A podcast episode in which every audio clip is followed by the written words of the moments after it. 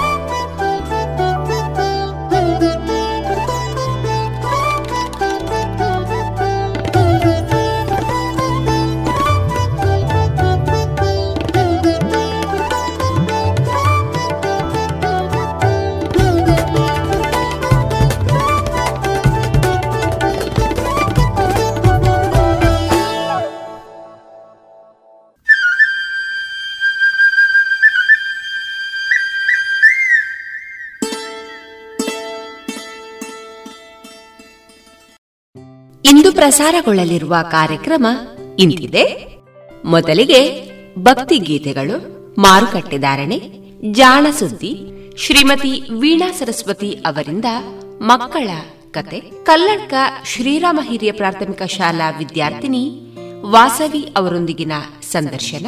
ಕೊನೆಯಲ್ಲಿ ಶಾಸ್ತ್ರೀಯ ಸಂಗೀತ ಕಚೇರಿ ಪ್ರಸಾರವಾಗಲಿದೆ.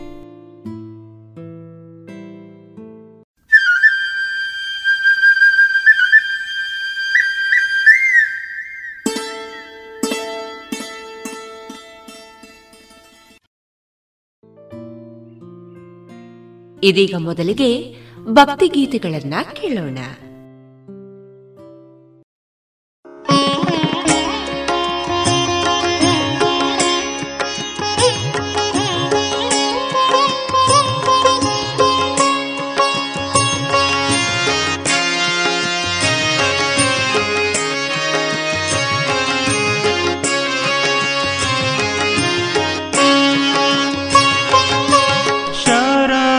सिद्धिविनायका शरणुविद्याप्रदायका शरणुसिद्धिविनायका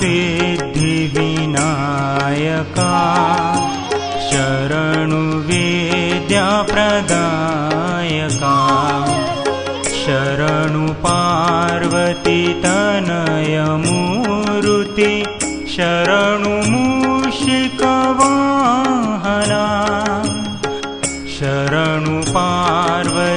शनयमुरुति शरणुमुषिकवाहना। शरणुसिद्धि विनायका शरणुवेद्याप्रदा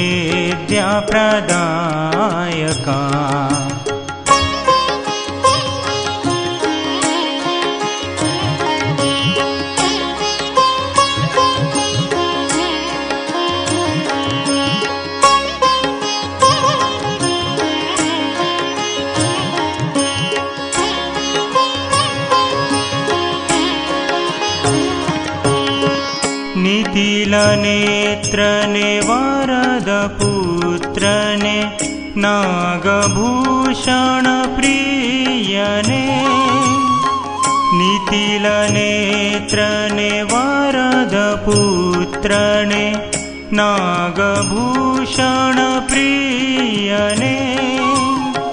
तटितटाङ्कितकोमलाङ्गने तटितटाङ्कितकोमलाङ्गने करण प्रधारणे करणकुन्दलधारणे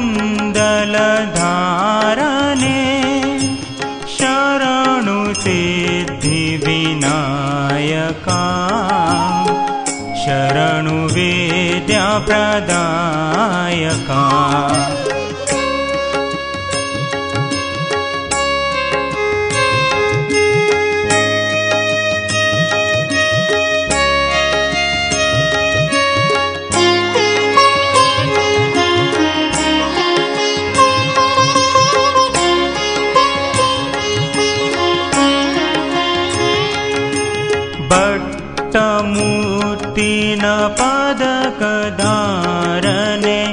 बाहुहस्तचतुष्कणे भट्टमूर्तिनपदकधारणे बाहुहस्तचतुष्कणे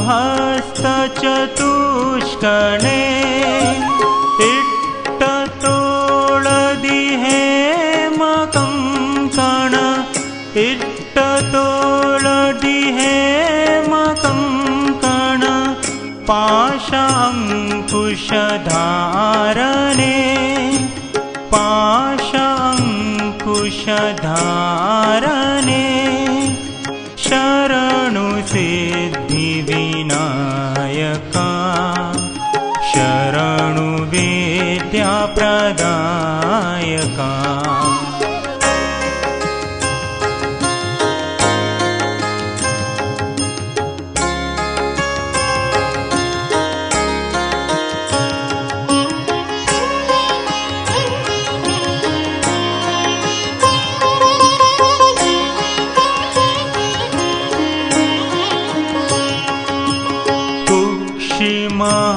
कुक्षिमहलम्बोदरने इक्षुचापन गेलिदने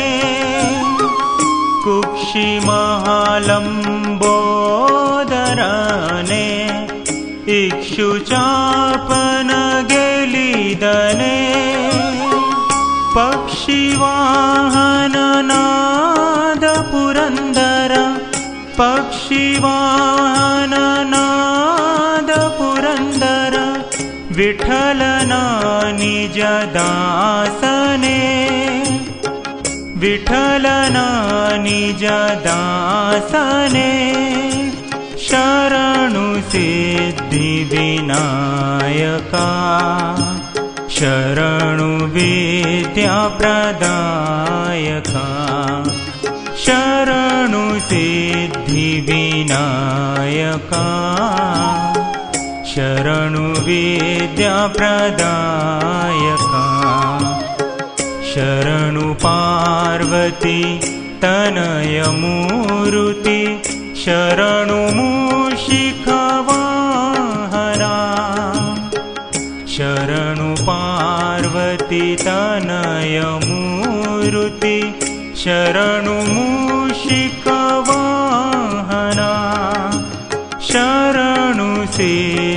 सिद्धिविनायका शरणु विद्याप्रदायका शरणु विद्याप्रदायका शरणु विद्याप्रदायका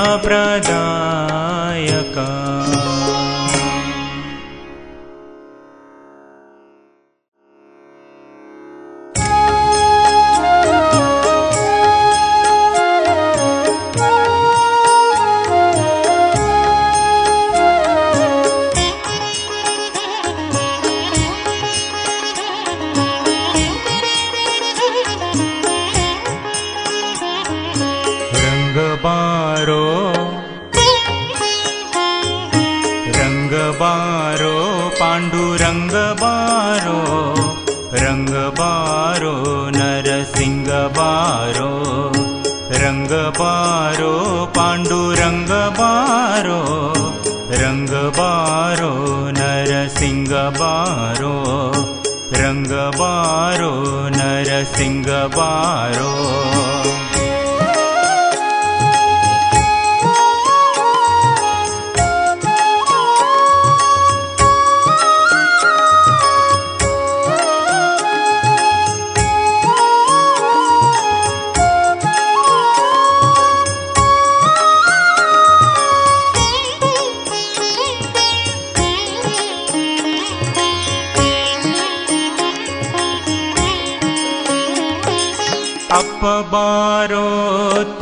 अपबारो अप्प बारो तिम् अप्प बारो कन्दर्पनैया कञ्ची वरद बारो कन्दर्पनैया कञ्ची वरद बारो रङ्गबारो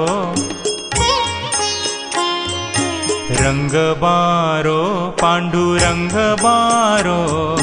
रङ्गबारो नरसिंहबारो। रङ्गबारो नरसिंहबारो।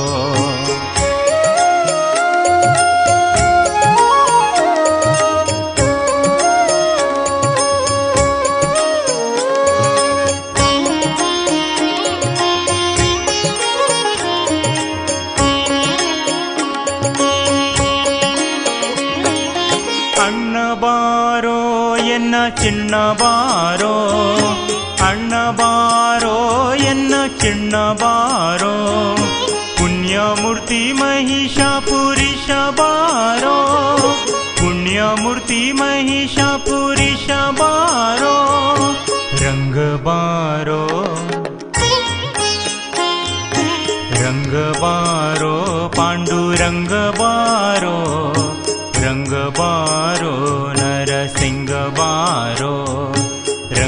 बारो नरसिंह बारो।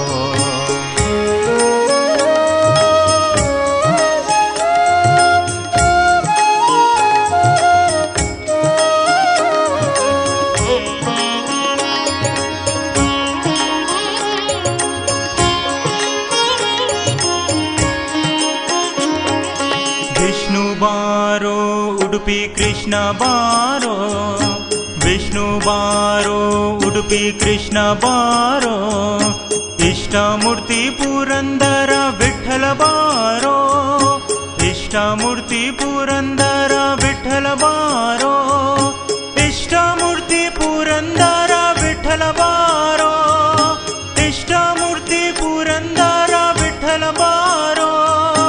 इष्टूर्ति पूर बिललो रङ्गबारो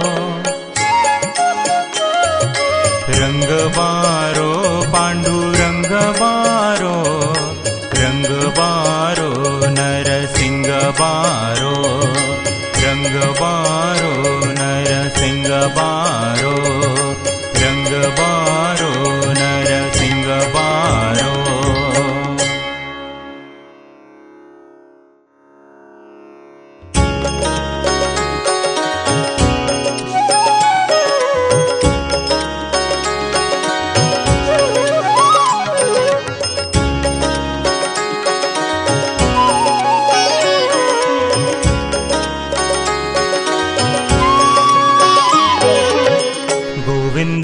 हरि गोविंदा गोविन्दा हरि गोविन्दा गोविन्दा हरि गोविन्दा गोविंदा, हरि गोविन्दा गोविन्दा हरि गोविन्दा गोविंदा, हरि गोविंदा। गोविन्दा हरि गोविन्दा गोविंदा, हरि गोविन्दा गोविन्द केशव कृष्ण जनार्दन जनार्दन जनार्दन। गोविन्द हरि गोविन्द गोविन्द हरि गोविन्द। गोविन्द हरि गोविन्द गोविन्द हरि गोविन्द। गोविन्द केशव कृष्ण गोविन्द केशव कृष्ण जनार्दन। गोविन्द हरि गोविन्द गोविन्द हरि गोविन्द। गोविन्द हरि गोविन्द गोविन्द हरि हरिगोविन्द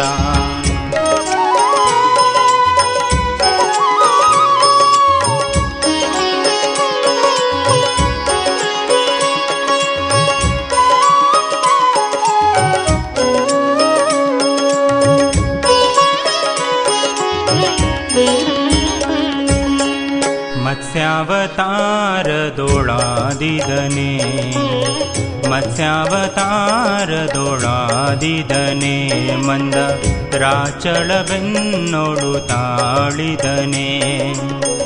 अच्चसुकर बाळ अच्च सुकरणा ಮದ ಹೆಚ್ಚೆ ಹಿರಣ್ಯನ गिरण्यन ಗೋವಿಂದ ಹರಿ ಗೋವಿಂದ ಗೋವಿಂದ ಹರಿ ಗೋವಿಂದ गोविन्द हरि गोविन्द गोविन्द हरि गोविन्द गोविन्द केशव कृष्ण जनार्दन जनार्दन जनार्दन। गोविन्द हरि गोविन्द गोविन्द हरि गोविन्द। गोविन्द हरि गोविन्द गोविन्द हरि गोविन्द। गोविन्द केशव कृष्ण गोविन्द केशव कृष्ण जनार्दन। गोविन्द हरि गोविन्द गोविन्द हरि गोविन्द। गोविन्द हरि गोविन्द गोविन्द हरि गोविन्द।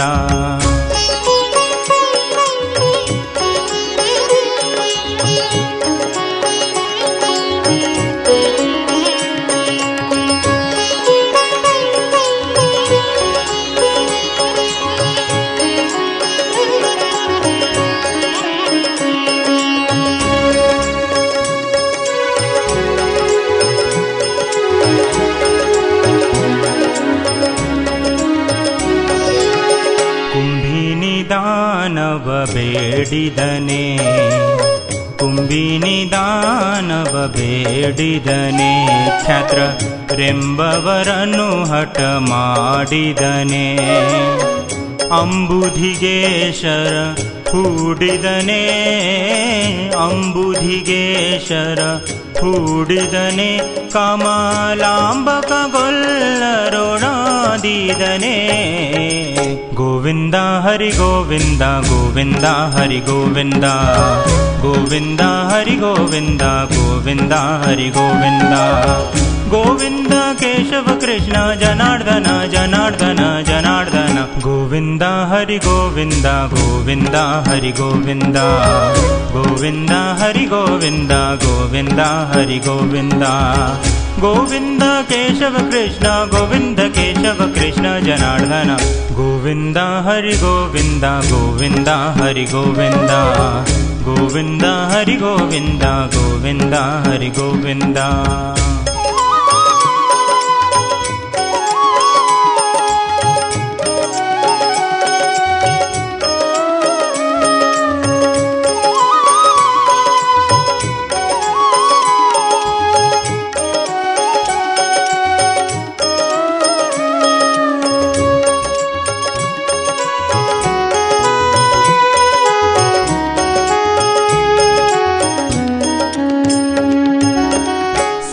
ಸಾಧಿಸಿ ತ್ರಿಪುರರ ಗೆಳಿದವನೇ ಸಾಧಿಸಿ ತ್ರಿಪುರರ ಗೆಳಿದವನೇ ಮ್ಲಚರ ಛೇದಿಸಿ ಹಯವೇರಿ ಮೇರೆದವನೇ साधिसि सकलव दिलिधवने साधिसि सकलव दिलिधवने बडदादि ಕೇಶವ ಭಕ್ತಿ ಗೊಲಿದವನೇ ಗೋವಿಂದ ಹರಿ ಗೋವಿಂದ ಗೋವಿಂದ ಹರಿ ಗೋವಿಂದ गोविन्द हरि गोविन्द गोविन्द हरि गोविन्द गोविन्द केशव कृष्ण जनार्दन जनार्दन जनार्दन गोविन्द हरि गोविन्द गोविन्द हरि गोविन्द गोविन्द हरि गोविन्द गोविन्द हरि गोविन्द गोविन्द केशव कृष्ण गोविन्द केशव कृष्ण जनार्दन गोविन्द हरि गोविन्द गोविन्द हरि गोविन्द गोविन्द हरि गोविन्द गोविन्द हरि गोविन्द गोविन्द हरि गोविन्द गोविन्द हरि गोविन्द ಗೋವಿಂದ ಹರಿ ಗೋವಿಂದ ಗೋವಿಂದ ಹರಿ ಗೋವಿಂದ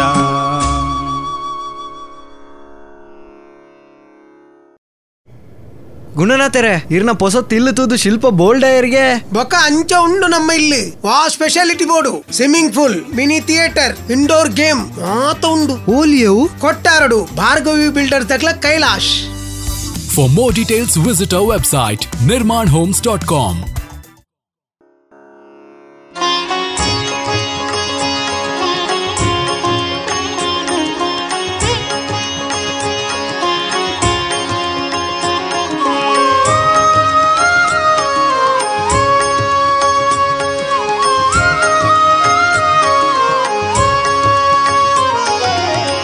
पार्वती पालिना निरन्ने पार्वती पालिना निरन्ने पार्वती भकुतर सारथि वन्दिपे पार्वती भकुतर सारथि वन्दिपे सुरपति गजमुख माते।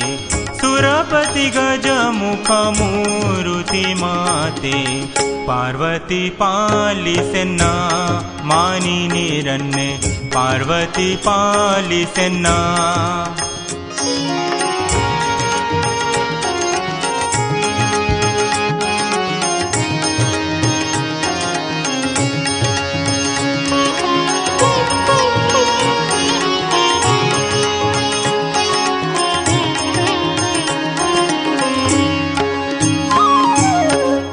ಮನದಭಿಮಾನಿಯೇ ನೆನೆವೆನು ನಿನ್ನನು ಮನದಭಿಮಾನಿಯೇ ನೆನೆವೆನು ನಿನ್ನನು ಅನುಗ್ರಹಿಸೆನ್ನನು ಅಂಬುಜ ಪಾಣಿ ಅನುಗ್ರಹಿಸೆನ್ನನು ಅಂಬುಜ ಪಾಣಿ ಪಾರ್ವತಿ ಪಾಲಿಸೆನ್ನ ಮಾನಿ ನೀರನ್ನೆ ಪಾರ್ವತಿ ಪಾಲಿಸೆನ್ನ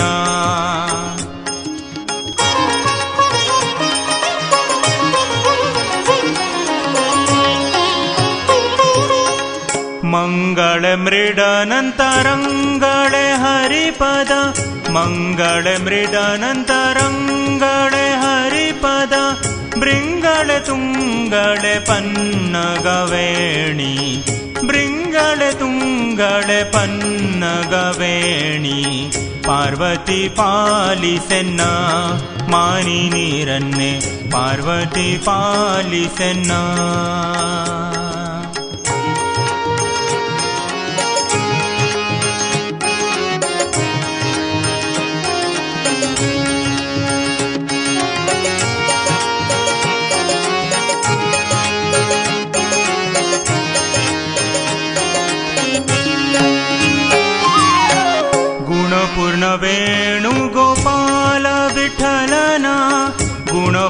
वेणु गोपाल विठलना कास कोदन्था शूलिय राणी कास कोद शूलिय राणी पार्वती पालिना मानि रन्ने पार्वती पालिसेना मानिरन्ने पार्वती भक्तर सारथि वन्दपे पार्वती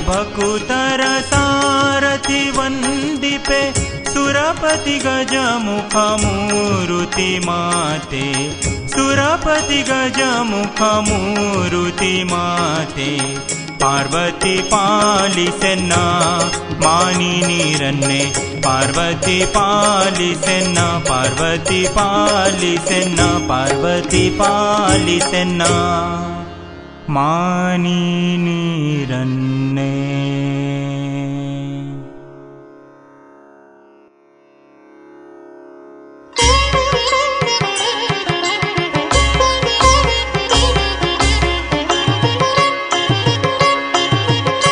ಗಣಪತಿಯನ್ನ ಪಾಲಿಸೋ ಗಂಭೀರ ಗಣಪತಿಯನ್ನ ಪಾಲಿಸೋ ಗಂಭೀರ पार्वतीनन्दन सुन्दरवदना पार्वतीनन्दन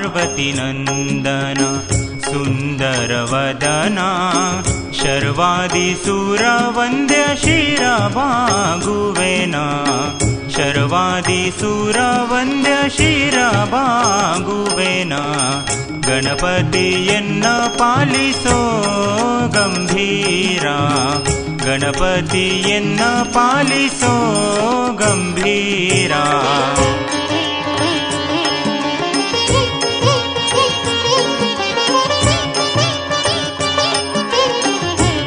ಪಾಲಿಸೋ ಗಂಭೀರ ಆದಿ ಪೂಜಿತ ನೀನು ಮೋದ ಭಕ್ತರಿಗಿತ್ತು ಆದಿ ಪೂಜಿತ ನೀನು ಮೋದ ಭಕ್ತರಿಗಿತ್ತು माधवनलि मन सदालिनी सुनी माधवनलि मन सदालिनी सुनी गणपति यन्न पालिसो गम्भीरा। गणपति यन्न पालिसो गम्भीरा। पार्वतीनन्दन सुन्दरवदना पार्वतीनन्दना सुन्दरवदना शर्वादिसुरवन्द्यशिरबा गुवेना शर्वादिसुरवन्द्यशिरबा गुवेना गणपतियन्न पालितो गम्भीरा ಗಣಪತಿಯನ್ನ ಪಾಲಿಸೋ ಗಂಭೀರ ಗಣಪತಿಯನ್ನ ಪಾಲಿಸೋ ಗಂಭೀರ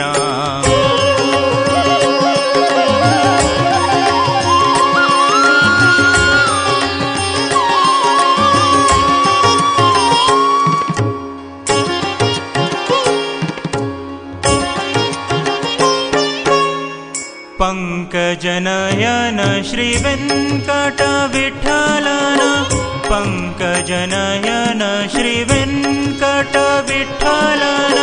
पङ्कजनयन श्रीवेङ्कटविठ्ठलन। कटविठलन निसन्न शङ्करतनयने। निशन् निसन्न शङ्करतनयने। गणपति यन्न शङ्करतनयनि पालितो गम्भीरा। ಗಣಪತಿಯನ್ನ ಪಾಲಿಸೋ ಗಂಭೀರ ಪಾರ್ವತಿ ನಂದನ ಸುಂದರ ವದನ ಪಾರ್ವತಿ ನಂದನ ಸುಂದರ ವದನ ಶರ್ವಾದಿ ಸುರ ವಂದ್ಯ ಶಿರ ಬಾಗುವೆನ ಶರ್ವಾದಿ ಸುರ ವಂದ್ಯ ಶಿರವಾಗುವೆನ ಗಣಪತಿ ಎಣ್ಣ पालिसो गम्भीरा। गणपति यन्न पालिसो गम्भीरा। गणपति यन्न पालिसो गणपति यन्न पालिसो गणपति यन्न पालिसो गम्भीरा।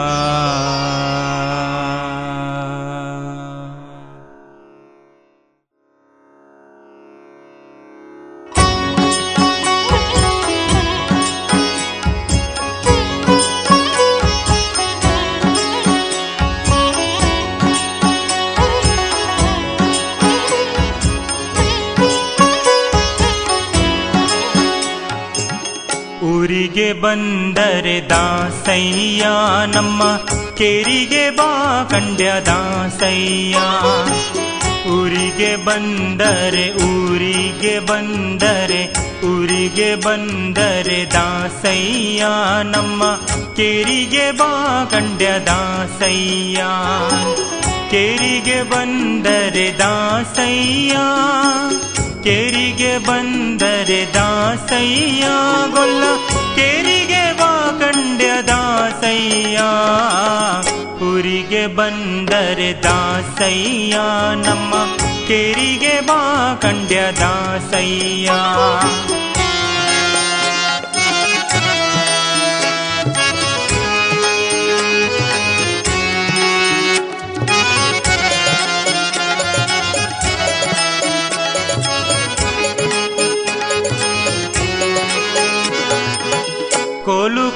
ಕೋಳಲು ಕೈಲಿ ದಾಸಯ್ಯಾನಿ ಕಲ್ಲಿಗೆ ವರವಿತ್ತೆ ದಾಸಯ್ಯ ಕೋಲು ಕೋಳಲು ಕೈಲಿ ದಾಸಯ್ಯಾನಿ ಕಲ್ಲಿಗೆ ವರವಿತ್ತೆ ದಾಸಯ್ಯ ಮಲ್ಲನ ಮರದಿಸಿ ಮಾವನ ಮಡುಹಿದ ಮಲ್ಲನ ಮರದಿಸಿ ಮಾವನ ಮಡುಹಿದ ನೀಲ ಮೇಘ ಶ್ಯಾಮ ದಾಸಯ್ಯ ಊರಿಗೆ ಬಂದರೆ ದಾಸಯ್ಯ ನಮ್ಮ ಕೇರಿಗೆ ಬಾ ಕಂಡ್ಯ ದಾಸಯ್ಯ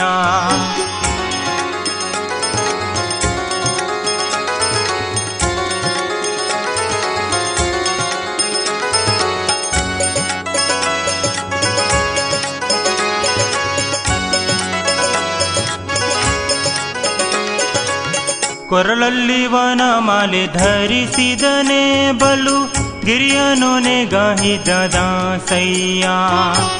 ಕೊರಳಲ್ಲಿ ವನಮಾಲೆ ಧರಿಸಿದನೆ ಬಲು ಗಿರಿಯನು ನೆಗಾಹಿದ ದಾಸಯ್ಯ. ಹಗಲು ಇರುಳು ನಿನ್ನ ಕಾಣದೆ ಇರಲಾರೆ. ಹಗಲು ಇರುಳು ನಿನ್ನ ಕಾಣದೆ ಇರಲಾರೆ. ಮರುಳು ಮಾದುವಂಥ ದಾಸಯ್ಯ. ಊರಿಗೆ ಬಂದರೆ ದಾಸಯ್ಯ ನಮ್ಮ ಕೆರಿಗೆ ಬಾ ಕಂಡ್ಯ ದಾಸಯ್ಯ.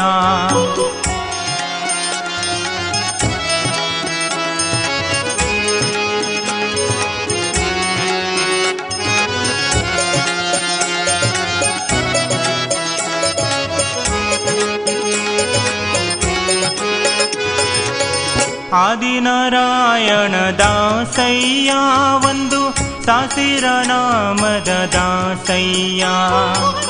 ಆದಿನಾರಾಯಣ ದಾಸಯ್ಯ, ಒಂದು ಸಾಸಿರ ನಾಮದ ದಾಸಯ್ಯ. ನಂದ ಗೋಕುಲದಲ್ಲಿ ಹುಟ್ಟಿಗೊವನು ಕಾಯ್ದ ನಂದ ಗೋಕುಲದಲ್ಲಿ ಹುಟ್ಟಿಗೊವನು ಕಾಯ್ದ, ಆದಿಕೇಶವರಾಯ ದಾಸಯ್ಯ, ಊರಿಗೆ ಬಂದರೆ ಊರಿಗೆ ಬಂದರೆ ಊರಿಗೆ ಬಂದರೆ ದಾಸಯ್ಯ ನಮ್ಮ ಕೆರಿಗೆ ಬಾ ಕಂಡ್ಯ ದಾಸಯ್ಯ. ಕೆರಿಗೆ ಬಂದರೆ ದಾಸಯ್ಯ, ಕೆರಿಗೆ ಬಂದರೆ ದಾಸಯ್ಯ, ಗೊಲ್ಲ ಕೆರಿಗೆ ಬಾ ಕಂಡ್ಯ ದಾಸಯ್ಯ. ಊರಿಗೆ ಬಂದರೆ ದಾಸಯ್ಯ. ನಮ್ಮ ಕೇರಿಗೆ ಬಾ ಕಂಡ್ಯ ದಾಸಯ್ಯ. ಕೆರಿಗೆ ಬಾ ಕಂಡ್ಯ ದಾಸಯ್ಯ. ಕೆರಿಗೆ ಬಾ ಕಂಡ್ಯ ದಾಸಯ್ಯ.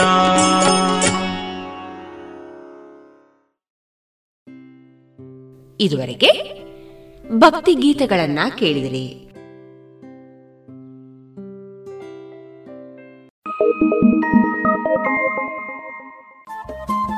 ರೇಡಿಯೋ ಪಾಂಚಜನ್ಯ ತೊಂಬತ್ತು ಬಿಂದು ಎಂಟು ಎಫ್ಎಂ ಸಮುದಾಯ ಬಾನುಲಿ ಕೇಂದ್ರ ಪುತ್ತೂರು. ಇದು ಜೀವ ಜೀವದ ಸ್ವರ ಸಂಚಾರ.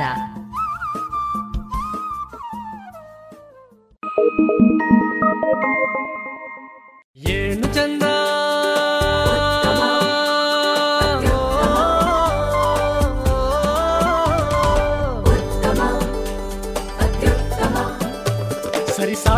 सदा सौदा अह बनुरुचि स्वदेशी सारा। अनन्या अदम्या कैम्को चॉकलेट। स्वदेशी स्वादा।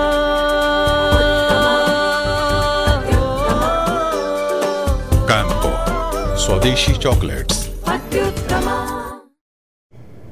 ಗುಣನಾಥರೆ ಇರ್ನ ಪೊಸ ತಿಲ್ಲು ತೂದು ಶಿಲ್ಪ ಬೋಲ್ಡಯರ್ಗೆ ಬೊಕ್ಕ ಅಂಚ ಉಂಡು ನಮ್ಮ ಇಲ್ಲಿ. ವಾ specialty board. Swimming pool mini theatre indoor game. ಮಾತ ಉಂಡು. ಓಲಿಯವು? ಕೊಟ್ಟಾರಡು Bhargavi builder ದಕ್ಲ Kailash. For more details visit our website Nirman homes dot com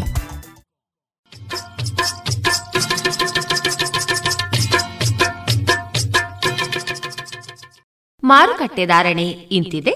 ಹೊಸ ಅಡಿಕೆ ಮುನ್ನೂರರಿಂದ ಮುನ್ನೂರ ಎಪ್ಪತ್ತ ಐದು ಹಳೆ ಅಡಿಕೆ ಮುನ್ನೂರ ಐದರಿಂದ ನಾಲ್ಕುನೂರ ಮೂವತ್ತು, ಡಬಲ್ ಚೋಲ್ ಮುನ್ನೂರ ಐದರಿಂದ ನಾಲ್ಕುನೂರ ಮೂವತ್ತ ಐದು ಹಳೆ ಪಟೋರ ಮುನ್ನೂರರಿಂದ ಮುನ್ನೂರ ನಲವತ್ತ ಐದು ಹೊಸ ಪಟೋರ ಇನ್ನೂರ ಎಂಬತ್ತರಿಂದ ಮುನ್ನೂರ ಇಪ್ಪತ್ತ ಐದು ಹಳೆ ಉಳ್ಳಿಗಡ್ಡೆ ನೂರ ಹತ್ತರಿಂದ ಇನ್ನೂರ ನಲವತ್ತು, ಹೊಸ ಉಳ್ಳಿಗಡ್ಡೆ ನೂರ ಹತ್ತರಿಂದ ಇನ್ನೂರ ಮೂವತ್ತ ಐದು ಹಳೆ ಕರಿಗೋಟು ನೂರ ಹತ್ತರಿಂದ ಇನ್ನೂರ ಐವತ್ತ ಐದು ಹೊಸ ಕರಿಗೋಟು ನೂರ ಹತ್ತರಿಂದ ಇನ್ನೂರ ಐವತ್ತ ಐದು ಕೊಕ್ಕೋ ಧಾರಣೆ, ಹಸಿ ಕೊಕ್ಕೋ ಐವತ್ತ ಐದರಿಂದ ಅರವತ್ತು ಒಣಕೊಕ್ಕೋ ನೂರ ನಲವತ್ತ ಐದರಿಂದ ನೂರ ಎಪ್ಪತ್ತ ಐದು ಕಾಳುಮೆಣಸು ಇನ್ನೂರ ಐವತ್ತರಿಂದ ಮುನ್ನೂರ ಮೂವತ್ತು, ರಬ್ಬರ್ ಧಾರಣೆ, ಗ್ರೇಡ್ ನೂರ ನಲವತ್ತ ಎಂಟು ರೂಪಾಯಿ ಐವತ್ತು ಪೈಸೆ, ಲಾಟ್ ನೂರ ಇಪ್ಪತ್ತು ರೂಪಾಯಿ, ಸ್ಕ್ರ್ಯಾಪ್ ಒಂದು ಎಂಬತ್ತ ಮೂರು ರೂಪಾಯಿ, ಸ್ಕ್ರ್ಯಾಪ್ ಎರಡು ಎಪ್ಪತ್ತ ಐದು ರೂಪಾಯಿ.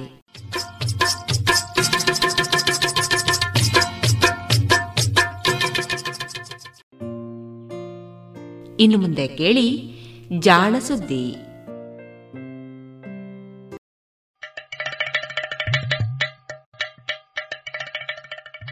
ಕೇಳು ಕೇಳು ಕೇಳು ಜಾಣ ಜಾಣ ಸುದ್ದಿಯ ಕೇಳು ಕೇಳು ಕೇಳು ಜಾಣ. ಇಂದು ಹಂದು ಮುಂದು ಹಿಂದು ಹರಿವು ತಿಳಿವು ಚುಟುಕು ಬೆರಗು ನಿತ್ಯ ನುಡಿಯುವತ್ತು ತರಲು ನಿತ್ಯ ನುಡಿಯುವತ್ತು ತರಲು ಕೇಳಿ ಜಾಣರ, ಜಾಣ ಸುದ್ದಿಯ ಕೇಳು ಕೇಳು ಕೇಳು ಜಾಣ. ಜಾಣ ಸುದಿಯ ಕೇಳು ಕೇಳು ಕೇಳು ಜಾಣ. ಜಾಣ ಪ್ರಶ್ನೆ.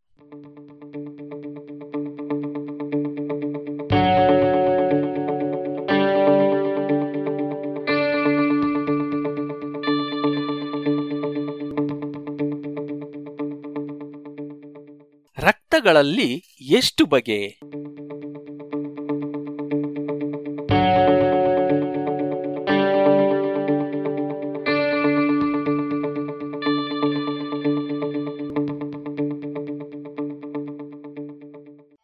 ಬಹುಶಃ ನಮ್ಮ ದೇಹದಲ್ಲಿರುವ ಬಹುತೇಕ ಅಂಗಗಳಲ್ಲಿ ಎಲ್ಲರಿಗೂ ಮೊದಲು ಪರಿಚಯ ಆಗುವಂಥವು ಅಂದರೆ ಕಣ್ಣು, ಬಾಯಿ, ಮೂಗು, ಕಿವಿ, ಕೈ ಮುಂತಾದವು. ಇವೆಲ್ಲ ಹೊರ ಅಂಗಗಳು.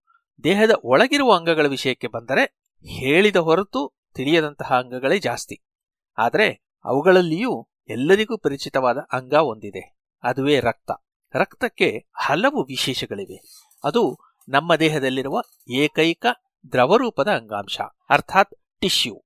ಹಲವು ಬಗೆಯ ಜೀವಕೋಶಗಳಿಂದ ರಚನೆಯಾದಂತಹ ಅಂಗ, ಜೀವಂತ ದ್ರವ ಎಂದೂ ಅದಕ್ಕೆ ಬಿರುದು ಕೊಟ್ಟಿದ್ದಾರೆ.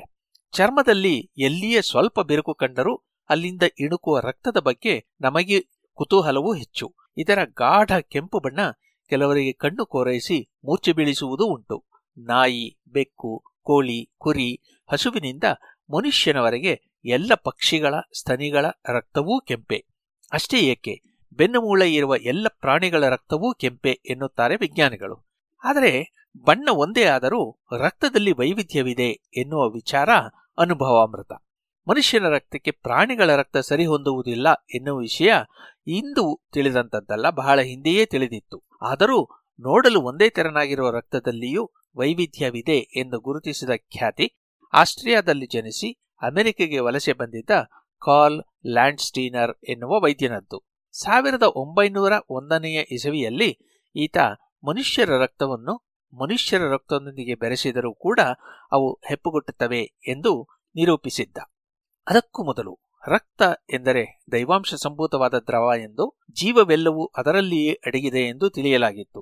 ಹೀಗಾಗಿ ರಕ್ತದಲ್ಲಿ ಮಲಿನ ವಸ್ತುಗಳು ಸೇರಿಕೊಂಡಾಗ ಅನಾರೋಗ್ಯ ಬರುತ್ತದೆ ಎನ್ನುವ ನಂಬಿಕೆ ಇತ್ತು. ರಕ್ತದಲ್ಲಿನ ದ್ರವ ಅಂಟು, ಗಂಟು ಹಾಗೂ ನಾರಿನಂಥ ವಸ್ತುಗಳಲ್ಲಿ ಯಾವುದೇ ವ್ಯತ್ಯಾಸವಾದರೂ ಅದು ರೋಗದ ಲಕ್ಷಣ ಎಂದು ಪರಿಗಣಿಸುತ್ತಿದ್ದರು. ಹೀಗಾಗಿ ಕಾಯಿಲೆಗಳನ್ನು ಗುಣಪಡಿಸಲು ದೇಹದಲ್ಲಿದ್ದ ಕೆಟ್ಟ ರಕ್ತವನ್ನು ಬಸಿದು ಹೊಸ ರಕ್ತವನ್ನು ಕೂಡಿಸಬೇಕು ಎನ್ನುವ ಕಲ್ಪನೆ ಇತ್ತು. ಆದರೆ ಬಸಿದ ರಕ್ತದ ಜಾಗದಲ್ಲಿ ಯಾರ ರಕ್ತವನ್ನು ಸೇರಿಸುವುದು, ಯಾರು ರಕ್ತ ಕೊಡುತ್ತಾರೆ? ಈ ಪ್ರಶ್ನೆಗಳಿದ್ದವು. ಆದ್ದರಿಂದ ಪ್ರಾಣಿಗಳ ರಕ್ತವನ್ನು ಸೇರಿಸಿದರೆ ಪ್ರಾಣಿಗಳಲ್ಲಿರುವ ಶಕ್ತಿ ನಮ್ಮ ದೇಹಕ್ಕೂ ಕೂಡುತ್ತದೆ ಎನ್ನುವ ಅನಿಸಿಕೆಯೂ ಇತ್ತು. ಇದುವೇ ರಕ್ತಕಸಿ ಅಥವಾ ಒಬ್ಬರಿಂದ ಇನ್ನೊಬ್ಬರಿಗೆ ರಕ್ತವನ್ನು ವರ್ಗಾಯಿಸುವ ಚಿಕಿತ್ಸೆಗೆ ಹಾದಿಯಾಯಿತು. ಇಸವಿ ಸಾವಿರದ ಆರುನೂರ ಅರವತ್ತೇಳು. ಫ್ರೆಂಚ್ ರಾಜವೈದ್ಯ ಜೀನ್ ಬ್ಯಾಪ್ಟಿಸ್ಟ್ ಡೆನಿಸ್ ಬಳಿಗೆ ಒಬ್ಬ ಹುಚ್ಚನನ್ನ ಕರೆದುಕೊಂಡು ಬಂದಿದ್ದರು. ಉಗ್ರವಾಗಿ ವರ್ತಿಸುತ್ತಿದ್ದ ಆತನಿಗೆ ತನ್ನ ಮೈಮೇಲೆ ಬಟ್ಟೆ ಇದೆಯೋ ಇಲ್ಲವೋ ಎನ್ನುವ ಪರಿವೆ ಕೂಡ ಇರಲಿಲ್ಲ. ಈತನ ರಕ್ತ ಕೆಟ್ಟಿದೆ ಹೊಸ ರಕ್ತ ಕೊಟ್ಟು ಈತನನ್ನು ಗುಣಪಡಿಸಬಹುದು ಎಂದು ಡೆನಿಸ್ ಆತನ ರಕ್ತನಾಳದೊಳಗೆ ಒಂದು ಕೊಳವೆ ತೋರಿಸಿ ಅದರ ಮೂಲಕ ಎಳೆ ಕುರಿಮರಿಯ ರಕ್ತವನ್ನು ಸೇರಿಸಿದ. ಇದಾದ ಕೂಡಲೇ ಬಲು ಉಗ್ರವಾಗಿದ್ದ ರೋಗಿ ಇದ್ದಕ್ಕಿದ್ದ ಹಾಗೆ ಶಾಂತನಾದ. ಆದರೆ ಅಪಾರವಾದ ನೋವನ್ನು ಅನುಭವಿಸಿದ. ಅವನ ಮೂತ್ರವೆಲ್ಲವೂ ಕಪ್ಪಾಯಿತು.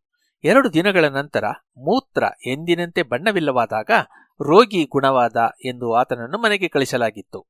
ಇದೊಂದು ಚಾರಿತ್ರಿಕ ವೈದ್ಯ ಎಂದು ಯುರೋಪಿನಲ್ಲಿ ಪ್ರಚಾರ ಪಡೆಯಿತು. ಆದರೆ ಎರಡು ವರ್ಷಗಳ ನಂತರ ಅದೇ ರೋಗಿಗೆ ಮತ್ತೆ ಚಿಕಿತ್ಸೆ ಮಾಡಿದಾಗ ರೋಗಿ ಸತ್ತ. ಅಷ್ಟರಲ್ಲಿ ಸಾಕಷ್ಟು ಕಡೆ ಈ ಪ್ರಯೋಗಗಳು ನಡೆದು ರಕ್ತ ನೀಡಿದಾಗ ತೊಂದರೆಗಳು ಆಗುತ್ತವೆ ಎನ್ನುವುದು ಖಾತ್ರಿಯಾಗಿತ್ತು.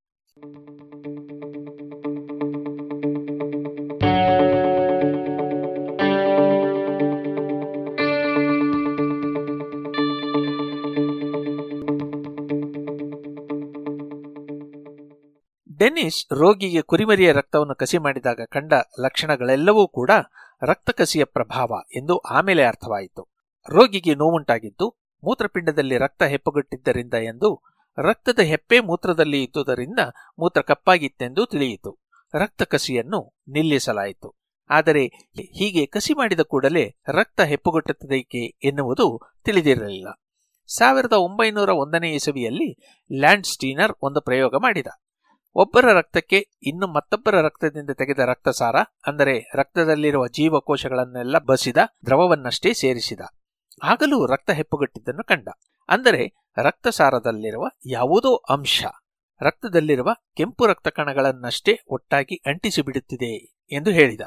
ಪ್ರಾಣಿಗಳದ್ದಷ್ಟೇ ಅಲ್ಲ, ಮನುಷ್ಯರಿಂದ ಮನುಷ್ಯರಿಗೆ ರಕ್ತ ಕಸಿ ಮಾಡಿದರೂ ಈ ಸಮಸ್ಯೆ ಇರುತ್ತದೆ ಎಂದು ತಿಳಿಸಿದ. ಇದೇ ನಿಟ್ಟಿನಲ್ಲಿ ಸಂಶೋಧನೆ ಮುಂದುವರಿಸಿದ ಲ್ಯಾಂಡ್ ಸ್ಟೀನರ್ ಕೆಲವು ಸಂದರ್ಭಗಳಲ್ಲಿ ಹೀಗೆ ಬೇರೆಯವರ ರಕ್ತಸಾರದೊಡನೆ ಬೆರೆತ ರಕ್ತ ಹೆಪ್ಪುಗಟ್ಟುವುದಿಲ್ಲ ಎಂದು ಕಂಡುಕೊಂಡ. ಈ ಸಂದರ್ಭಗಳು ಯಾವುವು ಎಂದು ಪರೀಕ್ಷಿಸುತ್ತಾ ಹೋದಂತೆ ರಕ್ತದಲ್ಲಿ ಮೂರು ವಿಧಗಳಿವೆ ಎಂಬುದು ತಿಳಿಯಿತು. ಎ, ಬಿ ಒ ಎಂದು ಇವನ್ನು ಗುರುತಿಸಿದ. ಎ ರಕ್ತದ ಜೊತೆಗೆ ಬಿ ಅಥವಾ ಬಿ ರಕ್ತದ ಜೊತೆಗೆ ಎ ಕೂಡಿಸಿದರೆ ಅವು ಹೆಪ್ಪುಗಟ್ಟುತ್ತಿದ್ದವು. ಓ ರಕ್ತವನ್ನು ಬೆರೆಸಿದರೆ ಅವು ಹೆಪ್ಪುಗಟ್ಟುತ್ತಿರಲಿಲ್ಲ. ಅದದೇ ವರ್ಗದ ರಕ್ತಗಳನ್ನು ಬೆರೆಸಿದರೆ ರಕ್ತ ಹೆಪ್ಪುಗಟ್ಟುವುದಿಲ್ಲ ಎಂದು ಕೂಡ ಇವನು ಪತ್ತೆ ಮಾಡಿದ. ಅಂದರೆ ರಕ್ತದ ವರ್ಗ ಯಾವುದು ಎಂದು ತಿಳಿದರೆ ಅದೇ ವರ್ಗದ ರಕ್ತವನ್ನು ಬೇರೊಬ್ಬರಿಗೆ ಕಸಿ ಮಾಡಬಹುದಲ್ಲ ಎಂದು ಅನಿಸಿತು. ಹೀಗೆ ವಿವಿಧ ರಕ್ತದ ಗುಂಪುಗಳ ಪತ್ತೆ ಆಯಿತು. ಅನಂತರ ಬಿ ಎನ್ನುವ ಇನ್ನೂ ಒಂದು ರಕ್ತದ ಬಗ್ಗೆ ಪತ್ತೆಯಾಯಿತು ಎನ್ನಿ. ಈ ವ್ಯತ್ಯಾಸಗಳಿಗೆ ಕೆಂಪು ರಕ್ತಕೋಶದ ಮೇಲೆ ಇರುವ ಒಂದು ಪ್ರೋಟೀನು ಕಾರಣವೆಂದು ಇದು ಬೇರೆಯವರ ರಕ್ತದಲ್ಲಿ ಹೊಕ್ಕಾಗ ಅಲ್ಲಿ ಪ್ರತಿಕ್ರಿಯಿಸುವುದರಿಂದ ಕೆಂಪು ರಕ್ತ ಕಣಗಳು ಹೆಪ್ಪುಗಟ್ಟುತ್ತವೆ ಎಂದು ತಿಳಿಯಿತು. ಅಂದರೆ ರಕ್ತದ ಬಗೆಗಳು ಎಂದರೆ ಇನ್ನೇನಲ್ಲ, ಕೆಂಪು ರಕ್ತಕೋಶಗಳ ಹೊರಮೈಯಲ್ಲಿ ಇರುವಂತಹ ವಿವಿಧ ಪ್ರೋಟೀನುಗಳ ಬಗ್ಗೆ ಇವುಗಳಲ್ಲಿ ಯಾವುದಾದರೂ ಹೊಕ್ಕಾಗ ದೇಹವು ಪ್ರತಿಕ್ರಿಯಿಸಿದರೆ ಅಂತಹವನ್ನು ರಕ್ತದ ಆಂಟಿಜೆನ್ ಎಂದು ಹೆಸರಿಸುತ್ತಾರೆ. ಇಂತಹ ಇನ್ನೂರಕ್ಕೂ ಹೆಚ್ಚು ಆಂಟಿಜೆನ್ಗಳನ್ನು ಪತ್ತೆ ಮಾಡಲಾಗಿದೆ. ಅಂದರೆ ಇನ್ನೂರು ರಕ್ತವರ್ಗಗಳು ಇವೆಯೋ ಎನ್ನಬೇಡಿ. ಎ, ಬಿ ಮತ್ತು ಓ ಗುಂಪುಗಳು ಒಂದೇ ಒಂದು ಆಂಟಿಜೆನ್ನಿನ ಎರಡು ಸ್ವರೂಪಗಳು. ಓ ಗುಂಪಿನಲ್ಲಿ ಈ ಆಂಟಿಜೆನ್ನು ಇರುವುದೇ ಇಲ್ಲ. ಹೀಗಾಗಿ ಒಂದೇ ಪ್ರೋಟೀನಿನ ಎರಡು ಅಥವಾ ಅದಕ್ಕಿಂತ ಹೆಚ್ಚಿನ ಸ್ವರೂಪಗಳು ಇದ್ದಲ್ಲಿ ಅವೆಲ್ಲವನ್ನು ಒಂದು ವರ್ಗ ಎಂದು ಪರಿಗಣಿಸಬಹುದು. ಎ, ಬಿ ಓ ಎನ್ನುವುದು ಒಂದು ವರ್ಗ. ರಕ್ತದ ಒಂದು ವರ್ಗೀಕರಣದ ರೀತಿ. ಈ ರೀತಿಯಲ್ಲಿ ಏನಿಲ್ಲವೆಂದರೂ ಮೂವತ್ತು ಬೇರೆ ಬೇರೆ ರಕ್ತದ ವರ್ಗಗಳನ್ನು ಗುರುತಿಸಲಾಗಿದೆ. ಇವೆಲ್ಲವೂ ಕೆಂಪು ರಕ್ತಕೋಶದ ಮೇಲಿರುವ ಪ್ರೋಟೀನುಗಳಲ್ಲಿ ಅಲ್ಪ ಸ್ವಲ್ಪ ವ್ಯತ್ಯಾಸ ಆಗಿದ್ದರಿಂದ ಉಂಟಾದಂತಹ ವರ್ಗಗಳು. ಎಲ್ಲ ವರ್ಗದಲ್ಲಿಯೂ ಅದೇ ಬಗೆಯ ರಕ್ತವನ್ನು ಒಬ್ಬರಿಂದ ಇನ್ನೊಬ್ಬರಿಗೆ ಕಸಿ ಮಾಡಬಹುದು.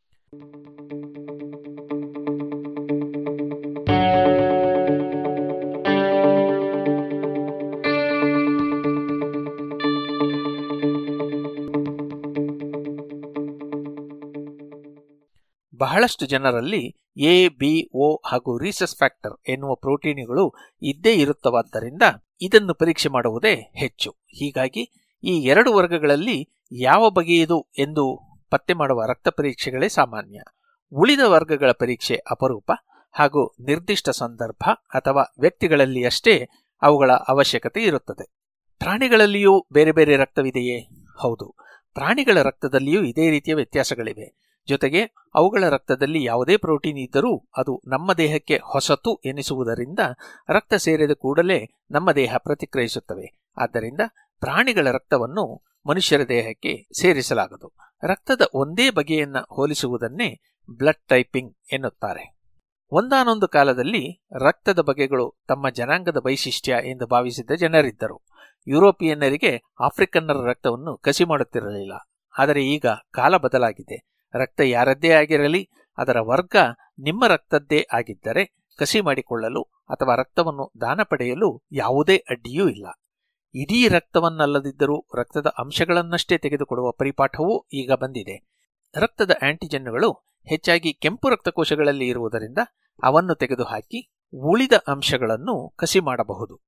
ಇಂತಹ ಸಂದರ್ಭಗಳಲ್ಲಿ ರಕ್ತದ ಟೈಪಿಂಗ್ ಅವಶ್ಯಕತೆ ಇರುವುದಿಲ್ಲ. ಉದಾಹರಣೆಗೆ ಇತ್ತೀಚೆಗೆ ಕೋವಿಡ್ ಹರಡಿದ ಸಂದರ್ಭದಲ್ಲಿ ತುರ್ತು ಚಿಕಿತ್ಸೆಗೆ ರಕ್ತದ ಪ್ಲಾಸ್ಮಾ, ಅಂದರೆ ರಕ್ತದಲ್ಲಿದ್ದ ಕೆಂಪು ರಕ್ತ ಕಣಗಳನ್ನು ತೆಗೆದು ಬೇರ್ಪಡಿಸಿದ ದ್ರವ ಎನ್ನಬಹುದು. ಅದನ್ನು ನೀಡಲಾಗಿತ್ತು.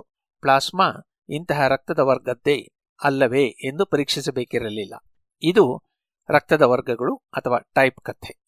ಈ ಬಗ್ಗೆ ನಿಮಗೆ ಇನ್ನೂ ಸಂದೇಹಗಳು ಇದ್ದಲ್ಲಿ ಖಂಡಿತ ನಿಮ್ಮ ಪ್ರಶ್ನೆಗಳನ್ನು ಕಳಿಸಿ.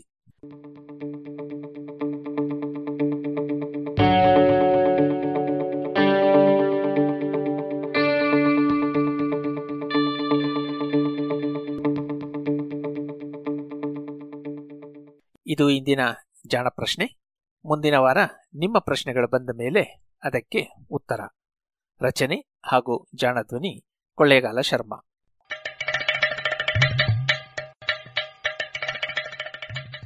ಜಾಣ ಸುದ್ದಿಯ ಬಗ್ಗೆ ಸಲಹೆ, ಸಂದೇಹಗಳು ಇದ್ದಲ್ಲಿ ನೇರವಾಗಿ ಒಂಬತ್ತು, ಎಂಟು ಎಂಟು, ಆರು ಆರು, ನಾಲ್ಕು, ಸೊನ್ನೆ, ಮೂರು, ಎರಡು, ಎಂಟು ಈ ನಂಬರಿಗೆ ವಾಟ್ಸಪ್ ಮಾಡಿ ಇಲ್ಲವೇ ಕರೆ ಮಾಡಿ.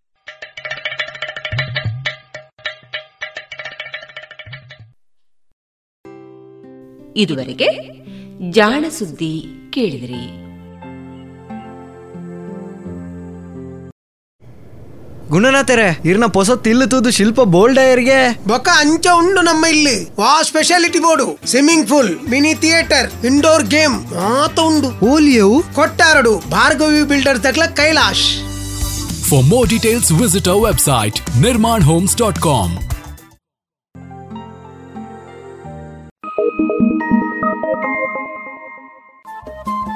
Radio Panchajanya ತೊಂಬತ್ತು ಬಿಂದು ಎಂಟು ಎಫ್ಎಂ ಸಮುದಾಯ ಬಾನುಲಿ ಕೇಂದ್ರ ಪುತ್ತೂರು. ಇದು ಜೀವ ಜೀವದ ಸ್ವರ ಸಂಚಾರ.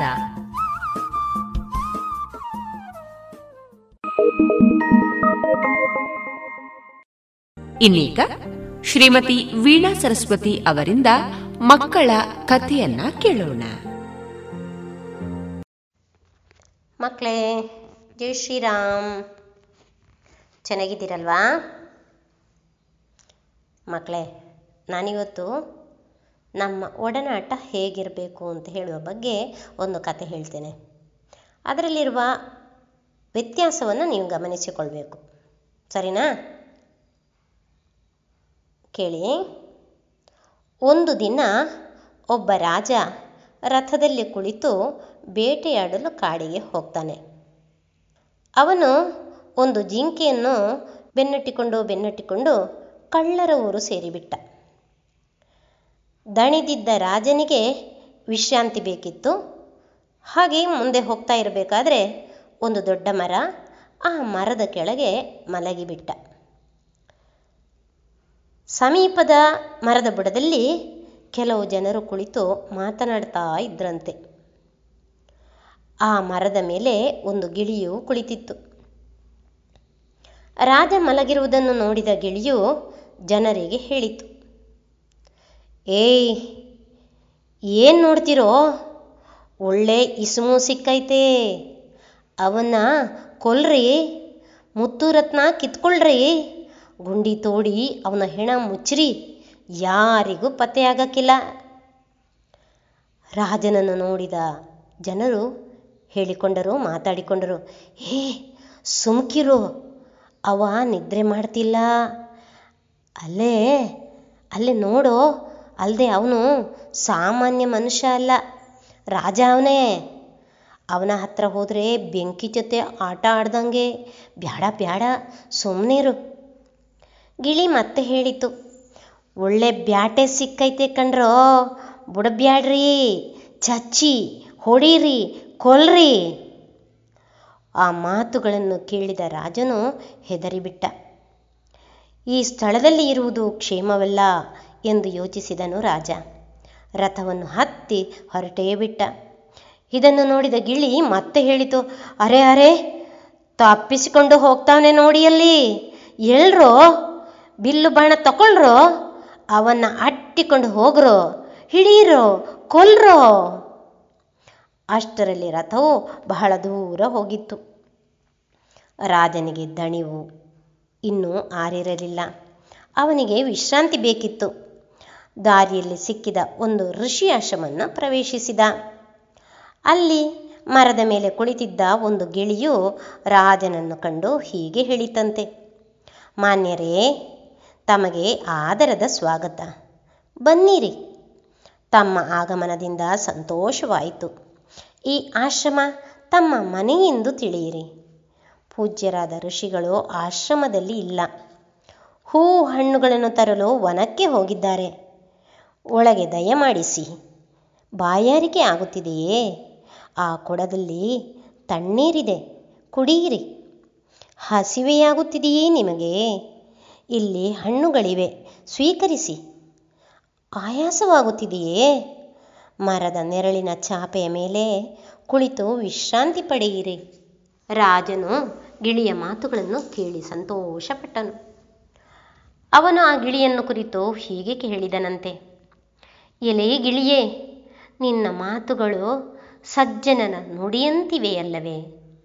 ಆದರೆ ಈಗ ಸ್ವಲ್ಪ ಹೊತ್ತಿಗೆ ಮುಂಚೆ ಪಕ್ಕದ ಕಾಡಿನಲ್ಲಿ ನಿನ್ನಂತಹದೇ ಒಂದು ಗಿಳಿಯ ಮಾತುಗಳನ್ನು ಕೇಳಿಸಿಕೊಂಡೆ.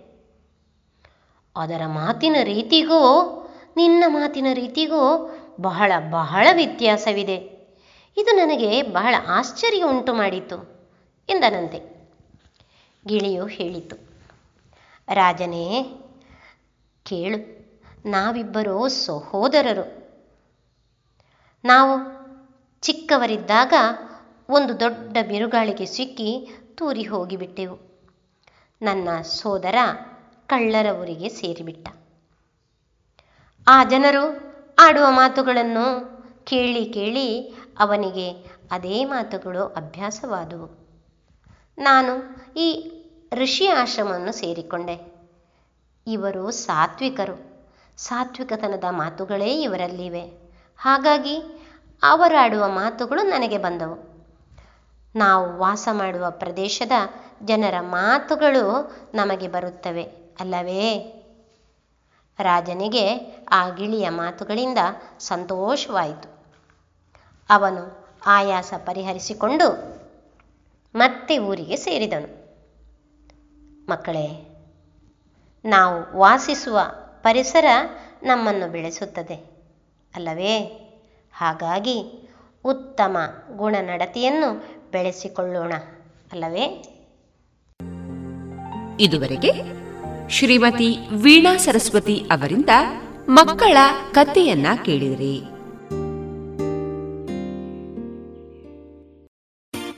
ನಮಸ್ಕಾರ ಕುಡ್ಲಾ. ಎಂಕ್ ಕುಡ್ಲ ಬತ್ತದ ಕೊಟ್ಟಾರೋಡು ಇಲ್ಲ ಹತ್ತಿಕೊಂಡು ಶಿಲ್ಪಲ ಹತ್ತಿಕ್ಕಲಿ ಅಂಚನೆ ಮಲ್ಲಿರೆಗ್ ಪ್ರಾಮಿಸ್ ಮಲ್ತಿಲಕನ ಎಟ್ಟು ಇಲ್ಲು ಮಲ್ತು ಕೊರಿಯೆ. ಊಬಿ ಫಿಫ್ಟಿ ಲ್ಯಾಕ್ಸ್ ಉಲೈ. ಭಾರ್ಗವಿ ಬಿಲ್ಡರ್ಸ್ ದ ಕೈಲಾಸ ಇಲ್ಲದೆ ತೊಲ್ಲೆ ಲೈಫ್ ಎಂಜಾಯ್ ಮಲ್ಪ್ಲಿ.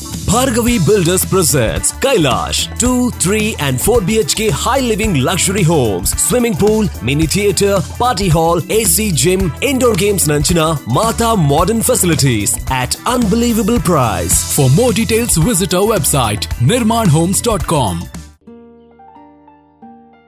ಇನ್ನು ಮುಂದೆ ಕಲ್ಲಡ್ಕ ಶ್ರೀರಾಮ ಹಿರಿಯ ಪ್ರಾಥಮಿಕ ಶಾಲಾ ವಿದ್ಯಾರ್ಥಿನಿ ಹಾಗೆ ಏಳ್ನೂರು ಶ್ಲೋಕಗಳನ್ನ ಕಂಠಸ್ಥವಾಗಿಸಿದ ಕುಮಾರಿ ವಾಸವಿ ಅವರೊಂದಿಗಿನ ಸಂದರ್ಶನವನ್ನ ಕೇಳೋಣ. ಇವರ ಜೊತೆಗೆ ಸಂದರ್ಶನದಲ್ಲಿದ್ದಾರೆ ಶ್ರೀ ರಘುರಾಜ್ ಉಬರಡ್ಕ.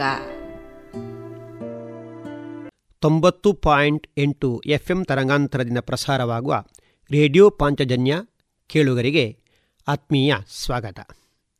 ಈ ದಿನ ನಮ್ಮೊಂದಿಗೆ ಸಂದರ್ಶನಕ್ಕೆ ಇರುವವರು ಶ್ರೀರಾಮ ಹಿರಿಯ ಪ್ರಾಥಮಿಕ ಶಾಲೆ ಕಲ್ಲಡ್ಕ, ಇದರ ಏಳನೆಯ ತರಗತಿ ವಿದ್ಯಾರ್ಥಿಯಾದಂತಹ ವಾಸವಿ ಕೇಸಿಯವರು.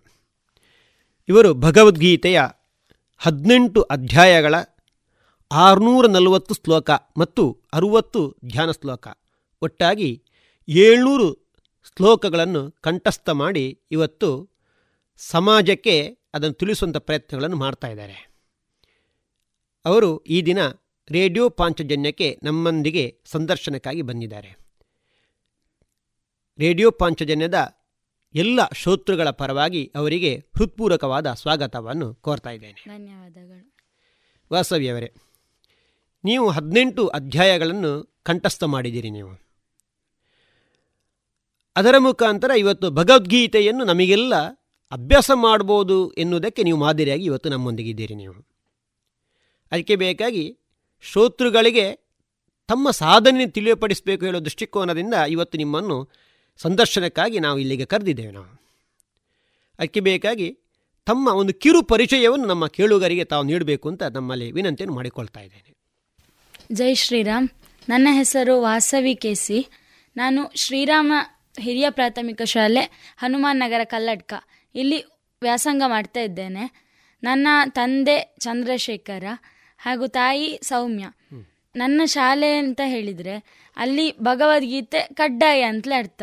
ಶ್ರೀರಾಮ ಶಾಲೆಯಲ್ಲಿ ಒಂದನೇ ತರಗತಿಯಿಂದಲೇ ಭಗವದ್ಗೀತೆ ಹೇಳಿಕೊಡ್ತಾ ಹೇಳಿಕೊಡ್ತಾ ಅದನ್ನು ಕಂಠಸ್ಥ ಮಾಡಿಸುವ ವ್ಯವಸ್ಥೆ ಉಂಟು. ಅದರಿಂದಾಗಿ ನಾನು ಕಲಿತೆ. ಇದಕ್ಕೆ ನನಗೆ ತುಂಬ ಜನ ನನಗೆ ಸಹಕರಿಸಿದ್ದಾರೆ. ನಮ್ಮ ಮುಖ್ಯೋಪಾಧ್ಯಾಯರಾದಂತಹ ರವಿರಾಜ್ ಶ್ರೀಮನ್ ಹಾಗೂ ನಮ್ಮ ಡಾಕ್ಟ್ರು ಮಾಮ ನಮ್ಮ ಶಾಲೆಯ ಅಧ್ಯಕ್ಷರಾದಂತಹ ಸೋಮಯ್ಯಜಿ ಶ್ರೀಮನ್ ಮತ್ತು ನಮ್ಮ ನನಗೆ ಹೇಳಿಕೊಟ್ಟಂತಹ ರೂಪಕಲಾ ಮಾತಾಜಿ ಹಾಗೆಲ್ಲ ಮಾತಾಜಿಗಳು ಎಲ್ಲ ಮಾತಾಜಿ ಶ್ರೀಮನ್ಗಳು ನನ್ನ ತಂದೆ ತಾಯಿ ಇವರು ನನಗೆ ಪ್ರೋತ್ಸಾಹ ನೀಡಿದ್ದಾರೆ. ನಿಮ್ಮ ತಂದೆ ಚಂದ್ರಶೇಖರ್ ಅವರು ತಾಯಿ ಸೌಮ್ಯ ಹೌದು. ಮತ್ತೆ ನನ್ನ ಅಪ್ಪ ಸಹ ಉಪನ್ಯಾಸಕರಾಗಿರೋದ್ರಿಂದ ಅವರಿಗೂ ಆಸೆ ಇತ್ತು ನೀನು ಕಲಿಬೇಕು ಕಲಿಬೇಕು ಅಂತ. ಅವರ ಶಾಲೆಯಲ್ಲಿ ಎಲ್ಲರೂ ಹೇಳ್ತಾ ಇದ್ರು ನಿಮ್ಮ ಮಗಳನ್ನು ಕಲೀಲಿಕ್ಕೆ ಹೇಳಿ ಅವಳು ಕಲಿತಾಳೆ ಅಂತ. ಹಾಗೆ ನಾನು ಕಲಿತೆ. ಮತ್ತೆ ಸೂರ್ಯ ಮಾಮ ಸೂರ್ಯನಾರಾಯಣ ಭಟ್ಟಿಯವರು ಹೇಳಿಕೊಡೋದ್ರಿಂದ ನಾನು ಕಲಿತೆ. ಮತ್ತೆ ಹೀಗೆ ನನಗೆ ತುಂಬ ಜನ ಪ್ರೇರಣೆ ಆಗಿದ್ದಾರೆ ನನಗೆ ಒಂದು ಆಸೆ ನಾನು ಕಲಿಬೇಕು ಮತ್ತೆ ನಾನು ಶೃಂಗೇರಿಯಲ್ಲಿ ಹೋಗಿ ಅದನ್ನು ಹೇಳಬೇಕು. ಹೀಗೆಲ್ಲ ನನಗೆ ತುಂಬ ಆಸೆ ಇತ್ತು. ನಾಲ್ಕನೇ ಕ್ಲಾಸಲ್ಲೇ ನನಗೆ ಆಸೆ ಬಂದಿದೆ. ಅದರಿಂದ ಮತ್ತೆ ನನಗೆ ಎಲ್ಲರೂ ಹೇಳ್ತಾ ಇದ್ರು ಎಲ್ಲ ಶಿಕ್ಷಕರು ನನಗೆ ಹೇಳ್ತಿದ್ರು ನಿನ್ನಲ್ಲಿ ಸಾಧನೆ ಉಂಟು ನೀನು ಭಗವದ್ಗೀತೆ ಕಲೀತಿ ಅಂತ ಹೇಳಿ ನೀನ್ ನಿಂಗೆ ಕಲೀಲಿಕ್ಕೆ ಆಗ್ತದೆ ಅಂತ ಹೇಳಿದ್ರು. ಅವರು ಹುರುಪು ತುಂಬಿಸಿದ್ರಿಂದ ನನಗೆ ಈಗ ಕಲ್ತು ನಾನೀಗ ಏಳ್ನೂರು ಶ್ಲೋಕಗಳನ್ನು ಕಂಠಪಾಠ ಮಾಡಿದ್ದೇನೆ. ಈಗ ಶ್ರೀರಾಮ ಕಲ್ಲಡ್ಕ ಶಾಲೆ ಅಂತ ಹೇಳಿದ್ರೆ ಅದು ಸಂಸ್ಕಾರದ ಒಂದು ಕೇಂದ್ರ ಹೌದು. ಅಲ್ಲಿ ಹೆಚ್ಚಿನ ಮಕ್ಕಳು ಭಗವದ್ಗೀತೆಯನ್ನು ಕಲಿತಾರೆ. ಆದರೆ ನೀವು ಮತ್ತು ಸ್ವಲ್ಪ ಜಾಸ್ತಿ ಕಲಿತು ಅದು ಸಾಧನೆಯನ್ನು ಮಾಡಲಿಕ್ಕೆ ನೀವು ಹೊರಟಿದ್ದೀರಿ ನೀವು. ತಮ್ಮ ಒಂದನೇ ತರಗತಿಯಿಂದ ಕಲಿತು ಇವತ್ತು ಏಳನೇ ತರಗತಿಯಲ್ಲಿ ಇದ್ದೀರಿ ನೀವು. ನೀವು ಇದನ್ನು ಕಲಿಬೇಕು ಹೇಳುವಂಥ ಒಂದು ಮೂಲ ಪ್ರೇರಣೆ ನಿಮಗೆ ಹೇಗೆ ಬಂತಿದ್ದು ಮೂಲ ಪ್ರೇರಣೆ ಅಂತ ಹೇಳಿ ನಾ ಒಂದನೇ ತರಗತಿಯಲ್ಲಿ ನನಗೆ ಒಂದೇ ಅಧ್ಯಾಯ ಬರ್ತಿದ್ದದ್ದು. ಹನ್ನೆರಡನೇ ಅಧ್ಯಾಯ ಭಕ್ತಿ ಯೋಗ. ಅದು ಒಂದನೇ ತರಗತಿಯಲ್ಲಿ ಎಲ್ಲರಿಗೂ ಅದನ್ನೇ ಹೇಳಿಕೊಡುದು. ಮತ್ತೆ ಮತ್ತೆ ಮತ್ತೆ ಸಹ ಅದನ್ನೇ ಕಲಿತಾ ಇದ್ದೆ. ನಾಲ್ಕನೇ ತರಗತಿಗೆ ಬರುವಾಗ ನನಗೆ ಮತ್ತೆ ಒಂದು ಎರಡು ಮೂರು ಅಧ್ಯಾಯವನ್ನು ರೂಪಕಲಾ ಮಾತಾಜಿ ಹೇಳಿಕೊಡ್ತಾ ಇದ್ರು. ಆಗ ನನಗೆ ಒಂದು ಇನ್ನೂರು ಶ್ಲೋಕ ಬಂದಿತ್ತು ನಾಲ್ಕನೇ ತರಗತಿಯಲ್ಲಿ. ಮತ್ತೆ ಪುನಃ ಐದನೇ ತರಗತಿಗೆ ಬರುವಾಗ ಅದರದ್ದು ಕೆಲವು ಶ್ಲೋಕಗಳೆಲ್ಲ ಮರ್ತೋಗಿತ್ತು. ಮತ್ತೆ ಪುನಃ ನನಗೆ ಮಾತಾಜಿ ಹೇಳಿದ್ರು ನೀನು ಕಲಿ ನಿಂಗೆ ಆಗ್ತದೆ. ದಿನ ಒಂದು ಐದೈದು ಶ್ಲೋಕ ಕಲಿ. ನಾನು ಸಂಜೆ ನಿನ್ನೊಟ್ಟಿಗೆ ನಿಲ್ತೇನೆ. ಕಲಿ ನಾನು ಕಲಿಸ್ತೇನೆ ಅಂತ ಹೇಳಿ ನಿಲ್ಲಿಸಿದ್ರು. ನನಗೆ ಹಾಗೆ ಕಲಿಲಿಕ್ಕೆ ಆಯಿತು. ಮತ್ತೆ ನನಗೆ ತುಂಬ ಆಸೆ ಬಂತು. ನಾನು ಕಲಿಬೇಕು. ನಾನು ಅದಕ್ಕಿಂತ ದೊಡ್ಡ ಆಸೆ ಅಂತ ಅಂತ ಹೇಳಿದರೆ ನಾನು ಏಳನೇ ತರಗತಿ ಬಿಟ್ಟು ಹೋಗೋಕ್ಕಿಂತ ಮುಂಚೆ ಕಲಿಬೇಕು ಅಂತ. ನನ್ನ ಮುಖ್ಯೋಪಾಧ್ಯಾಯರು ಸಹ ಹೇಳ್ತಿದ್ರು, ನೀನು ಏಳನೇಗಿಂತ ಮೊದಲು ಕಲ್ತು ಹೋಗು ಅಂತ. ಎಂತಾದ್ರು ಅಂತ. ಹಾಗೆ ನಾನು ಏಳನೇಗಿಂತ ಮೊದಲೇ ಕಲಿಬೇಕು ಅಂತ ಹೇಳಿ ತುಂಬ ಆಸೆಯಿಂದ ಇದ್ದೆ ಕಲಿಕೆ ಆಯಿತು. ಲಾಕ್ಡೌನ್ ಬಂತು ಕೊರೋನಾದಿಂದಾಗಿ. ಕೊರೋನಾ ಒಂದು ನನಗೆ ಪೂರಕ ಆಯಿತು. ಬೇರೆಯವರಿಗೆಲ್ಲ ಕಷ್ಟ ಅದು ಇದು ಅಂತ ಆಯಿತು. ಎಲ್ಲರಿಗೂ ಕಷ್ಟ ಹೌದು. ಇದನ್ನು ಸದುಪಯೋಗ ಪಡಿಸಿಕೊಂಡ್ರು ತುಂಬ ಜನ. ಅದರಲ್ಲಿ ನಾನು ಒಬ್ಳು. ನಾನು ಭಗವದ್ಗೀತೆಯನ್ನು ಕಂಠಪಾಠ ಮಾಡಿಕೊಂಡೆ. ಅದಕ್ಕಿಂತ ಮೊದಲು ಕೊರೋನಾ ಬರೋಕ್ಕಿಂತ ಮೊದಲು ನಂಗೆ ಒಂಬತ್ತು ಅಧ್ಯಾಯ ಬರ್ತಿತ್ತು. ಮತ್ತೆ ಒಂಬತ್ತು ಅಧ್ಯಾಯವನ್ನು ನಾನು ಈ ಲಾಕ್ಡೌನ್ ಸಮಯದಲ್ಲಿ ಸಮಯದಲ್ಲಿ ನೀವು ಕಲ್ತದ್ದು ಒಂದು ಆರೇಳು ತಿಂಗಳ ಅವಧಿಯಲ್ಲಿ ನೀವು ಸರಿ ಡಬಲ್ ಆದಂತ ಈ ಶ್ಲೋಕಗಳನ್ನು ನೀವು ಕಲಿತೆ. ಅದಕ್ಕಿಂತ ಮೊದಲು ಒಂದೂವರೆ ವರ್ಷ ಕಲಿತಾ ಇದ್ದೆ ಇದನ್ನು ಒಂದು ಆರೇಳು ತಿಂಗಳಲ್ಲೇ ಕಲಿತು ಮುಗಿಸಿದೆ. ಆದರೂ ನಾನು ಕೆಲವೊಮ್ಮೆ ಶಾಲೆಗೆಲ್ಲ ಹೋಗ್ತಾ ಇದ್ದೆ. ಹೀಗೆ ಒಪ್ಪಿಸ್ಲಿಕ್ಕೆ. ಮತ್ತೆ ಒಂದು ಹದಿನಾಲ್ಕು ಅಧ್ಯಾಯ ಬಂದ ಕೂಡಲೇ ಮತ್ತೆ ವಾಪಸ್ ಶಾಲೆಯಲ್ಲಿ ಕರೆದ್ರು ನಿನಗೆ ಒಂದು ಹೀಗೆ ಪರೀಕ್ಷೆ ಮಾಡ್ತೇವೆ ಬಾ ಅಂತ. ಹೋದೆ ಹದಿನಾಲ್ಕು ಅಧ್ಯಾಯ ಒಪ್ಪಿಸಿದೆ. ಮತ್ತೆ ನಾಲ್ಕೇ ಅಧ್ಯಾಯ ಅಲ್ಲ? ಇನ್ನೂ ತುಂಬಾ ಆಸೆ ಇತ್ತು ಇದನ್ನು ಬೇಗ ಕಲಿಬೇಕು ಅಂತ. ದಿನಕ್ಕೊಂದು ಹದಿನಾಲ್ಕು ಹದಿನಾಲ್ಕು ಶ್ಲೋಕ ಕಲಿಲಿಕ್ಕೆ ಸ್ಟಾರ್ಟ್ ಮಾಡಿದ್ದೆ. ಮತ್ತೆ ಕೊನೆಗೆ ಉಳಿದದ ಹದಿನೆಂಟನೇ ಅಧ್ಯಾಯ. ಅದು ಅದರಲ್ಲಿ ಸುಮಾರು ಒಂದು ಎಪ್ಪತ್ತೆಂಟು ಶ್ಲೋಕ ಉಂಟು. ಎಪ್ಪತ್ತೆಂಟು ಶ್ಲೋಕವನ್ನು ನನಗೆ ಇತ್ತು ಡಿಸೆಂಬರ್ ತಿಂಗಳಿನ ಒಳಗೆ ಕಲ್ತಾಗಬೇಕು ಅಂತ. ಮತ್ತು ನನಗೆ ತುಂಬ ನಾನು ಅಲ್ಲಿ ಆಚೆ ತುಂಬ ಕಾರ್ಯಕ್ರಮಗಳೆಲ್ಲ ಇತ್ತು ನಮ್ಮ ಕುಟುಂಬದಲ್ಲೆಲ್ಲ. ಹಾಗೆ ಹೋಗಿ ಭಗವದ್ಗೀತೆ ಕಲಿಲಿಕ್ಕೆ ಆಗ್ತಿರಲಿಲ್ಲ ಮತ್ತು ಕೊನೆಯ ಒಂದೆರಡು ವಾರ ಇತ್ತು. ಈಗಲೇ ಕಲ್ತಾಗಬೇಕು. ಜನವರಿಯಲ್ಲಿ ಶಾಲೆ ಶುರು ಆಗ್ತದೆ. ಅದಕ್ಕಿಂತ ಮೊದಲೇ ಕಲ್ತಾಗಬೇಕು ಅಂತ ಹೇಳಿ. ಆರು ದಿನದಲ್ಲೇ ಕಲ್ತು ಮುಗಿಸಿದೆ ನಾನು ಎಪ್ಪತ್ತೆಂಟು ಶ್ಲೋಕವನ್ನು. ಶ್ಲೋಕಗಳನ್ನು. ದಿನಕ್ಕೆ ಒಂದು ಒಂದೊಂದು ದಿನ ಹದಿನಾಲ್ಕು ಕಲಿತಿದ್ದೆ ಹದಿನಾರು ಕಲಿತಿದ್ದೆ. ಹೀಗೆ ದಿನ ದಿನ ಹೆಚ್ಚೆಚ್ಚು ಹೆಚ್ಚು ಮಾಡಿಕೊಂಡು ಕಲಿತಾ ಇದ್ದೆ. ಅದರ ಶ್ಲೋಕಗಳನ್ನು ಕಲಿತು ಅದರ ಅರ್ಥ ಒಮ್ಮೆ ಓದಿಕೊಂಡು ಮತ್ತೆ ನನಗೆ ಸುಲಭ ಆಗ್ತಾ ಇತ್ತು ಕಲೀಲಿಕ್ಕೆ. ಮತ್ತೆ ನಾನು ಭಗವದ್ಗೀತೆ ತರಗತಿಗೆ ಸಹ ಬುಧವಾರ ಬುಧವಾರ ಹೋಗ್ತಾ ಇದ್ದೆ. ಅಲ್ಲಿ ಎಲ್ಲ ನನ್ನ ಗೆಳತಿಯರೊಟ್ಟಿಗೆಲ್ಲ ಕಲಿತುಕೊಂಡು ನನಗೆ ಇನ್ನೂ ಸುಲಭ ಆಗ್ತಿತ್ತು ಕಲೀಲಿಕ್ಕೆ. ಮತ್ತೆ ನಾನು ನನ್ನ ಸ್ನೇಹಿತರಿಗೆಲ್ಲರಿಗೆ ಹೇಳ್ತಿದ್ದೆ ಕಲೀರಿ ಕಲೀರಿ ಅಂತ. ನನ್ನ ಸ್ನೇಹಿತರಿಗೆ ಸುಮಾರು ಈಗ ಒಬ್ಬಳಿಗೆ ಒಂದಿಬ್ಬರಿಗೆ ಹನ್ನೊಂದು ಅಧ್ಯಾಯ ಎಲ್ಲ ಬರ್ತದೆ. ಅವರು ಕಲಿಬೇಕು ಅಂತ ಹೇಳ್ತಾ ಇದ್ದಾರೆ ನಾನು ಸಹ ಏಳನೇ ತರಗತಿ ಹೋಗು ಬಿಟ್ಟು ಹೋಗೋಕ್ಕಿಂತ ಮುಂಚೆ ಕಲಿಬೇಕು ಅಂತ ಹೇಳ್ತಿದ್ದಾರೆ ಅವರು ಸಹ. ಅದಕ್ಕೆ ನನಗೆ ಅವ್ರ ಹತ್ರ ನಾನು ಹೇಳಿದ್ದೇನೆ ನಿಮಗೆ ಬೇಕಾದ್ರೆ ಕಲಿಸ್ತೇನೆ ಬಾ ಅಂತ. ಆಯ್ತು ಅಂತ ಹೇಳಿದ್ದಾಳೆ. ದಿನಕ್ಕೊಂದು ಐದೈದು ಶ್ಲೋಕ ನಾವು ಶಾಲೆಯಲ್ಲಿ ಹೀಗೆ ವಿರಾಮದ ಅವಧಿ ಇರ್ತದಲ್ಲ ಆಗ ಕಲ್ತುಕೊಳ್ತೇವೆ ಒಬ್ರಿಂದ ಒಬ್ರು ಕೇಳಿಕೊಂಡು. ಮತ್ತೆ ಈಗ ತುಂಬಾ ಜನರಿಗೆ ನನ್ನಕ್ಕಿಂತ ಸಣ್ಣವರಿಗೂ ದೊಡ್ಡವರಿಗೆ ಎಲ್ಲರಿಗೂ ಆಸೆ ಆಗಿದೆ. ನಾನು ಕಲಿತೇನೆ ಅಂತ. ಹಾ ಹೌದು. ನನ್ನಕ್ಕಿಂತ ತುಂಬಾ ದೊಡ್ಡವರು ಸಹ ಹೇಳ್ತಾ ಇದ್ದಾರೆ ನೀನು ಹೇಗೆ ಕಲ್ತಿ ನಾನು ಸಹ ಕಲಿಬೇಕು ಅಂತ ನನ್ನ ಹತ್ರ ಕೇಳಿಕೊಳ್ತಾ ಇದ್ದಾರೆ. ನಾನು ಸಹ ಕಲಿತೇನೆ. ಹಾಗೆಲ್ಲ ಕೇಳ್ತಾ ಇದ್ದಾರೆ. ನನಗೆ ತುಂಬಾ ಖುಷಿ ಆಗ್ತದೆ ಎಲ್ಲರೂ ಕಲಿತಾರೆ ಅಂತ. ನನ್ನಿಂದಾಗಿ ಬೇರೆಯವರು ಕಲಿತಾರೆ ಅಂತ ಹೇಳಿ ತುಂಬ ಖುಷಿ ಆಗ್ತದೆ. ನನಗೆ ಮುಖ್ಯವಾಗಿ ಸೋಮಯಜಿ ಶ್ರೀಮನ್ ಅವರು ಒಂದು ಸವಾಲಿಟ್ರು. ನಾನು ನಾಲ್ಕನೇ ತರಗತಿಯಲ್ಲಿರುವಾಗ. ಯಾರು ಮೊದಲ ಏಳ್ನೂರು ಶ್ಲೋಕ ಕಲಿತೀರಿ ಅಂತ. ಆಗ ಎಲ್ಲರೂ ಕಲಿತಾ ಇದ್ರು ನಾಲ್ಕನೇಲಿ. ನಾಲ್ಕನೇ ಮುಗಿಸಿ ಹೋಗುವಾಗ ಸಾಮಾನ್ಯ ನನ್ನ ತರಗತಿಯವರಿಗೆಲ್ಲರಿಗೂ ಇನ್ನೂರು ಶ್ಲೋಕ ವಾಯ್ಪಾಠ ಬನ್ ಬರ್ತಾ ಇತ್ತು ಆಗಲೇ. ಮತ್ತೆ ಐದನೇ ತರಗತಿಗೆ ಹೋಗುವಾಗ ಎಲ್ಲರಿಗೂ ವಾಪಸ್ ಮಾಡ್ತಾ ಇತ್ತು ರಜೆಯಲ್ಲಿ ಕಲಿಯದೆ. ಮತ್ತೆ ವಾಪಸ್ ಅವರು ಬಂದು ಕೇಳ್ತಾ ಇದ್ರು ನಮ್ಮ ಅಧ್ಯಕ್ಷರು ಕಲೀರಿ ಕಲೀರಿ ಅಂತ. ಆಗ ನಾವು ಮತ್ತೆ ಕಲಿತಾ ಇದ್ದೆವು. ಮತ್ತೆ ಈಗ ಎಲ್ಲರಿಗೂ ಖುಷಿಯಾಗಿದೆ. ನಿಮಗೆ ಬರ್ತದಲ್ಲ. ನನ್ನ ಸ್ನೇಹಿತರಿಗೆ ಹೆಚ್ಚು ಮತ್ತೆ ಶಿಕ್ಷಕರಿಗೂ ನನ್ನ ಅಪ್ಪ ಅಮ್ಮನಿಗೆ ಎಲ್ಲರಿಗೂ. ನನ್ನ ಅಜ್ಜ ಸಹ ಇದಕ್ಕೆ ತುಂಬ ಪ್ರೇರಣೆ ಆಗಿರೋರು ಭುಜಂಗ ಗೌಡ್ ಅಂತ ಹೇಳಿ. ಇಲ್ಲಿ ಅವರು ವಿಧಿ ವಿವೇಕಾನಂದ ವಿದ್ಯಾರ್ಥಕ ಸಂಘದಲ್ಲೆಲ್ಲ ಇದ್ರು.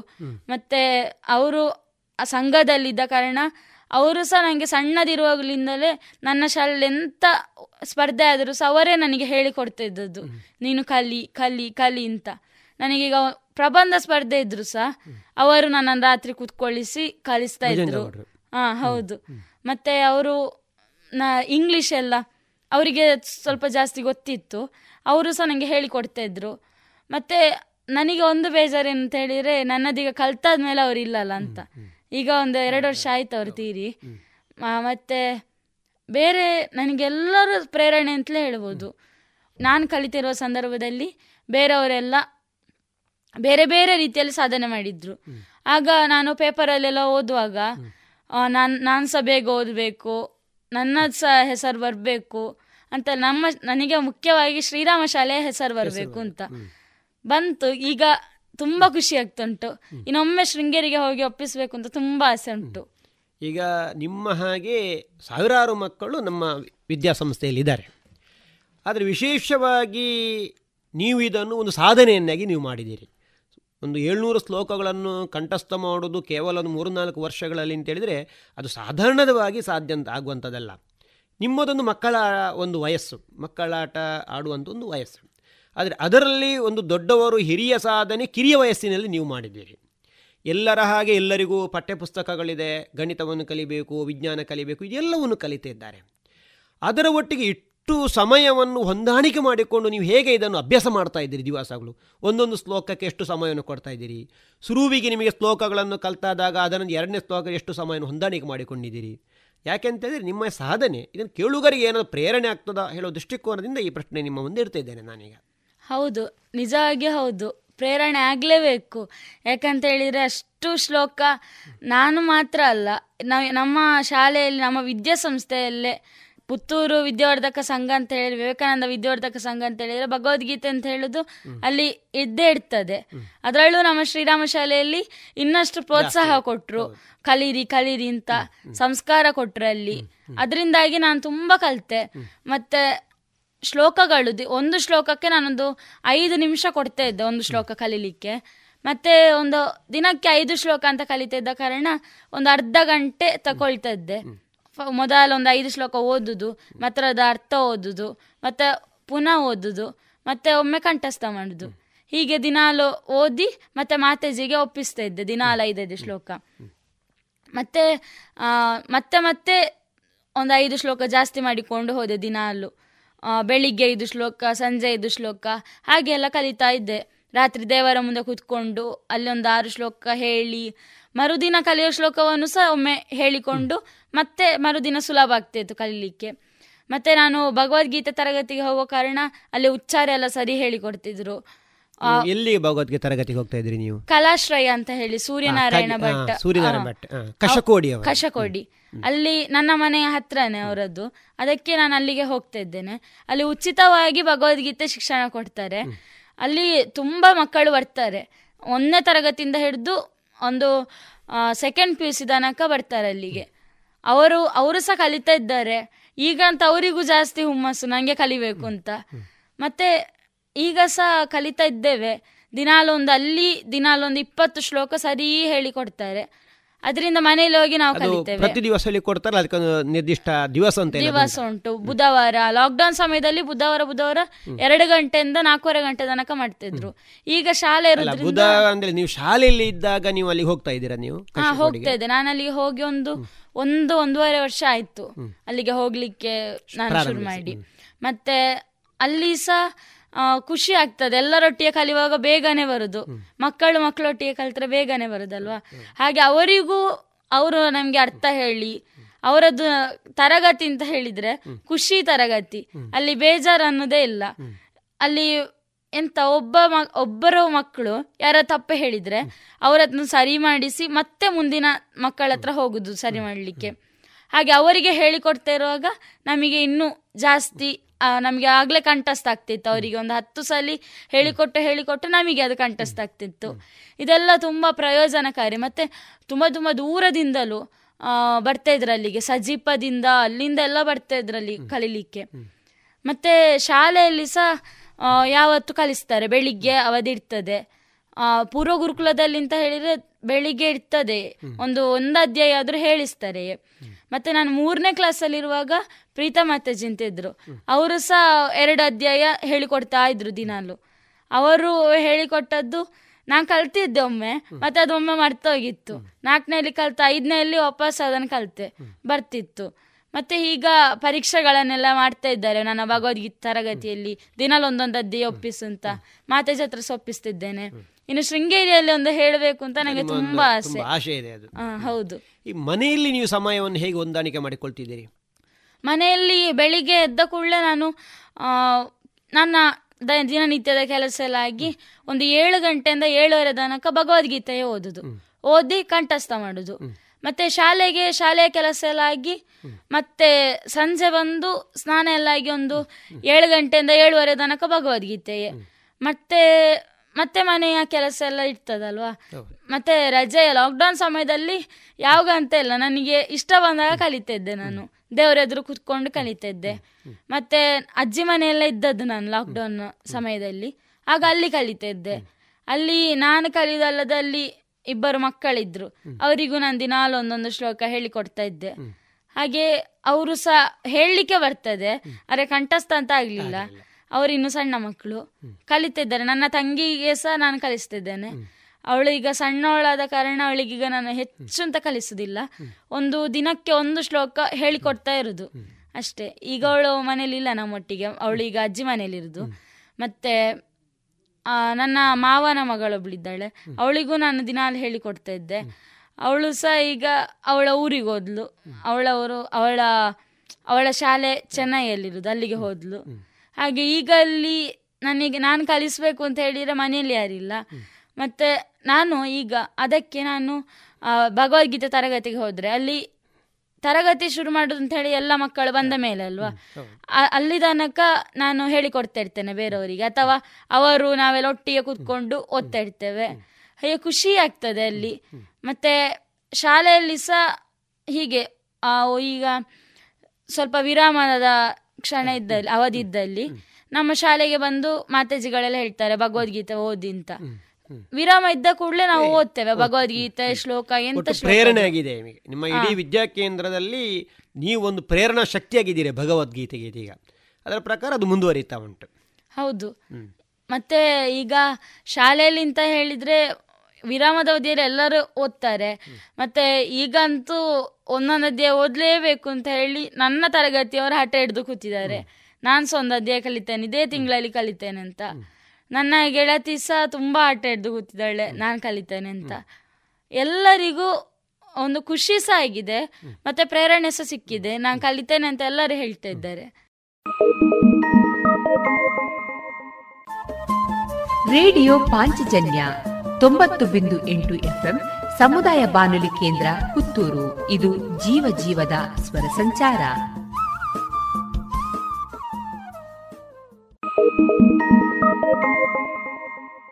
ಗುಣನಾಥರೇ ಇಡ್ದಾನೆ ಮೂಲು. ನನ್ನ ಮೂಲೆ ಕುಟ್ಲಾಡಿ? ಹೌದಾನೆ. ಶಿಲ್ಪನ್ ಮದ್ಮೇಲೆ ಆಯೆ ಐಫೈ ಇಲ್ಲಲಾದೆ ತಂದೆ. ಭಾರ್ಗವಿ ಬಿಲ್ಡರ್ಸ್ ದ ಕೈಲಾಶ್ ತಕ್ಲಿ ಮಲ್ಲ tanks. Life is details visit website visit homes dot com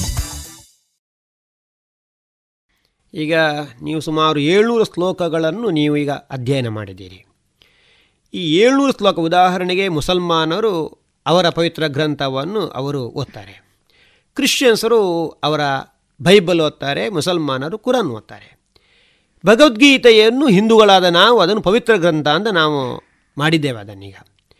ಈಗ ಇದರ ಒಟ್ಟು ನಿಮಗೆ ತಾತ್ಪರ್ಯ ಇದನ್ನು ಎಷ್ಟು ಏಳ್ನೂರು ಶ್ಲೋಕಗಳನ್ನು ಅಧ್ಯಯನ ಮಾಡಿ ಅದರ ಅರ್ಥಗಳನ್ನು ತಿಳಿದುಕೊಂಡಂಥ ನಿಮಗೆ, ಇದನ್ನು ಒಟ್ಟು ಜನ ಯಾಕೆ ಓದಬೇಕು ಅಂತ ನೀವು ಒಂದು ಜನರಿಗೆ ಹೇಳ್ತೀರಿ? ಯಾವ ತಾತ್ಪರ್ಯದಿಂದ ಭಗವದ್ಗೀತೆಯನ್ನು ಅಧ್ಯಯನ ಮಾಡಬೇಕು ನಾವು ಅಂತ? ಅಂದ್ರೆ ಶ್ರೀಕೃಷ್ಣ ಮನೋವಿಜ್ಞಾನಿ ಸಹ ಹೌದು. ಇದು ಈ ಭಗವದ್ಗೀತೆ ಹೇಳಿದ ಕಾರಣನೇ ಅರ್ಜುನನಿಗೆ ಒಂದು ಸ್ಫೂರ್ತಿ ಸಿಕ್ಕಿದೆ. ನಾನು ಯುದ್ಧ ಮಾಡಬೇಕು. ನೀನೊಬ್ಬ ನಾನೇ ಅಲ್ಲ. ಇದು ನಾನೇ ಅಲ್ಲ. ನಾನು ದೇವರು. ನನ್ನೊಳಗಿರುವುದು ದೇವರು. ಅವರ, ಅವರಿಗೋಸ್ಕರ ನಾನು ಮಾಡಬೇಕು. ಸೂತ್ರಧಾರಿಯಲ್ಲಿ ಕೃಷ್ಣ, ಪಾತ್ರಧಾರಿ ಮಾತ್ರ ಅಲ್ಲಿ ಅರ್ಜುನ. ಅದಕ್ಕೋಸ್ಕರ ಈ ಕೃಷ್ಣ ಹೇಳಿದ್ರಿಂದಲೇ ಅವರಿಗೆ ಅರ್ಜುನನಿಗೆ ಯುದ್ಧ ಮಾಡ್ಲಿಕ್ಕಾದದ್ದು ಅಲ್ಲಿ ಧರ್ಮದ ಸ್ಥಾಪನೆ ಆದದ್ದು ಈ ಕೃಷ್ಣನ ನುಡಿಗಳಿಂದಲೇ. ಮತ್ತೆ ಇದನ್ನು ಓದಿದ್ರೆ ನಾವು ಯಾವ ಬೇಜಾರದಲ್ಲಿದ್ರು ಒಮ್ಮೆ ಭಗವದ್ಗೀತೆ ಓದಿ ನೋಡ್ಬೇಕು. ಎಲ್ಲರೂ ಸಹ ಹೇಳುದು ನಾನು. ಒಮ್ಮೆ ನಾವು ಬೇಜಾರದಲ್ಲಿದ್ದಾಗ ಒಂದು ಹತ್ತು ಶ್ಲೋಕ ಭಗವದ್ಗೀತೆ ಓದುದು ಅಥವಾ ಅದರ ಅರ್ಥ ಓದುದು. ಆಗ ಮನಸ್ಸಿಗೆ ಏನೋ ಒಂದು ಖುಷಿ ಆಗ್ತದೆ. ಮತ್ತೆ ಈ ಇಡೀ ಭಗವದ್ಗೀತೆ ಪುಸ್ತಕ ಓದಿ ಆದ್ಮೇಲೆ ನಾವ್ ನಾವು ಏನೂ ಅಲ್ಲ ಅಂತ ಆಗ ನಮಗೆ ಗೊತ್ತಾಗ್ತದೆ. ನಾವು ಏನೂ ಅಲ್ಲ ಎಲ್ಲ ನಾವು ಪರಮಾತ್ಮನ ಒಳಗಿರುವವರು ನಾವು ಏನೂ ಅಲ್ಲ ಅಂತ. ಅದನ್ನು ಶ್ರೀಕೃಷ್ಣ ವಿಶ್ವರೂಪ ದರ್ಶನ ಯೋಗ ಹನ್ನೊಂದನೇ ಅಧ್ಯಾಯದಲ್ಲಿ ಅದನ್ನು ಹೇಳಿದ್ದಾರೆ. ವಿಶ್ವರೂಪ ದರ್ಶನ ಅವನ ವಿಶ್ವರೂಪ ದರ್ಶನ ಮಾಡಿ ಅದರಲ್ಲಿ ಆ ಅದರಲ್ಲಿ ಒಂದೊಂದು ಭಾಗ ಅರ್ಜುನನಿಗೆ ಅರ್ಜುನನೇ ಕಾಣ್ತಾನೆ ಈ ಪರಮಾತ್ಮನ ದೇಹದಲ್ಲಿ. ಹೀಗೆ ತುಂಬಾ ಉಂಟು. ಮತ್ತೆ ಆ ವಿಶ್ವರೂಪ ದರ್ಶನ ಯೋಗದಲ್ಲಿ ಶ್ರೀಕೃಷ್ಣನ ಹಲ್ಲಿನ ಸೆರೆಯಲ್ಲೆಲ್ಲ ಮನುಷ್ಯರು ಸಿಕ್ಕಿಕೊಂಡಿದ್ರು. ಯಾಕೆ ಅಂತ ಹೇಳಿದ್ರೆ ಅರ್ಜುನನಿಗೆ ಆಗ ಒಮ್ಮೆ ಆಶ್ಚರ್ಯ ಆಗ್ತದೆ. ಇದೇನಪ್ಪ ಹಲ್ಲುಗಳ ಮಧ್ಯದಲ್ಲೆಲ್ಲ ಮನುಷ್ಯರಂತ. ಆಗ ಕೃಷ್ಣ ಹೇಳ್ತಾನೆ ಇದು ಮನುಷ್ಯರು ಒಳ್ಳೆ ಮನುಷ್ಯರಲ್ಲ ಈ ಕೆಟ್ಟ ಕೆಲಸ ಮಾಡ್ತಾರಲ್ಲ ಅವರಿಗೆ ಈ ಒಂದು ಈ ಪರಿಸ್ಥಿತಿ ಬರ್ತದೆ. ಅದಕ್ಕೆ ಕೃಷ್ಣ ತುಂಬಾ ಹೇಳ್ತಾನೆ ಆ ವಿಶ್ವರೂಪ ದರ್ಶನ ಯೋಗದಲ್ಲೇ ಅರ್ಜುನನಿಗೆ ತುಂಬಾ ಒಂದು ಪ್ರೇರಣೆ ಕೊಟ್ಟಿದ್ದಾನೆ. ಮತ್ತೆ ಗುಣತ್ರಯ ವಿಭಾಗ ಯೋಗ ಅಂತ ಹದಿನಾಲ್ಕನೇ ಅಧ್ಯಾಯ. ಅಲ್ಲಿ ಮೂರು ಗುಣಗಳು ಸತ್ವ ರಜ ತಮ. ಈ ಮೂರು ಗುಣಗಳ ಬಗ್ಗೆ ಎಲ್ಲವನ್ನು ಸರಿಯಾಗಿ ಒಂದು ಅರ್ಥ ಮಾಡಿಸಿ ಹೇಳಿದ್ದಾರೆ.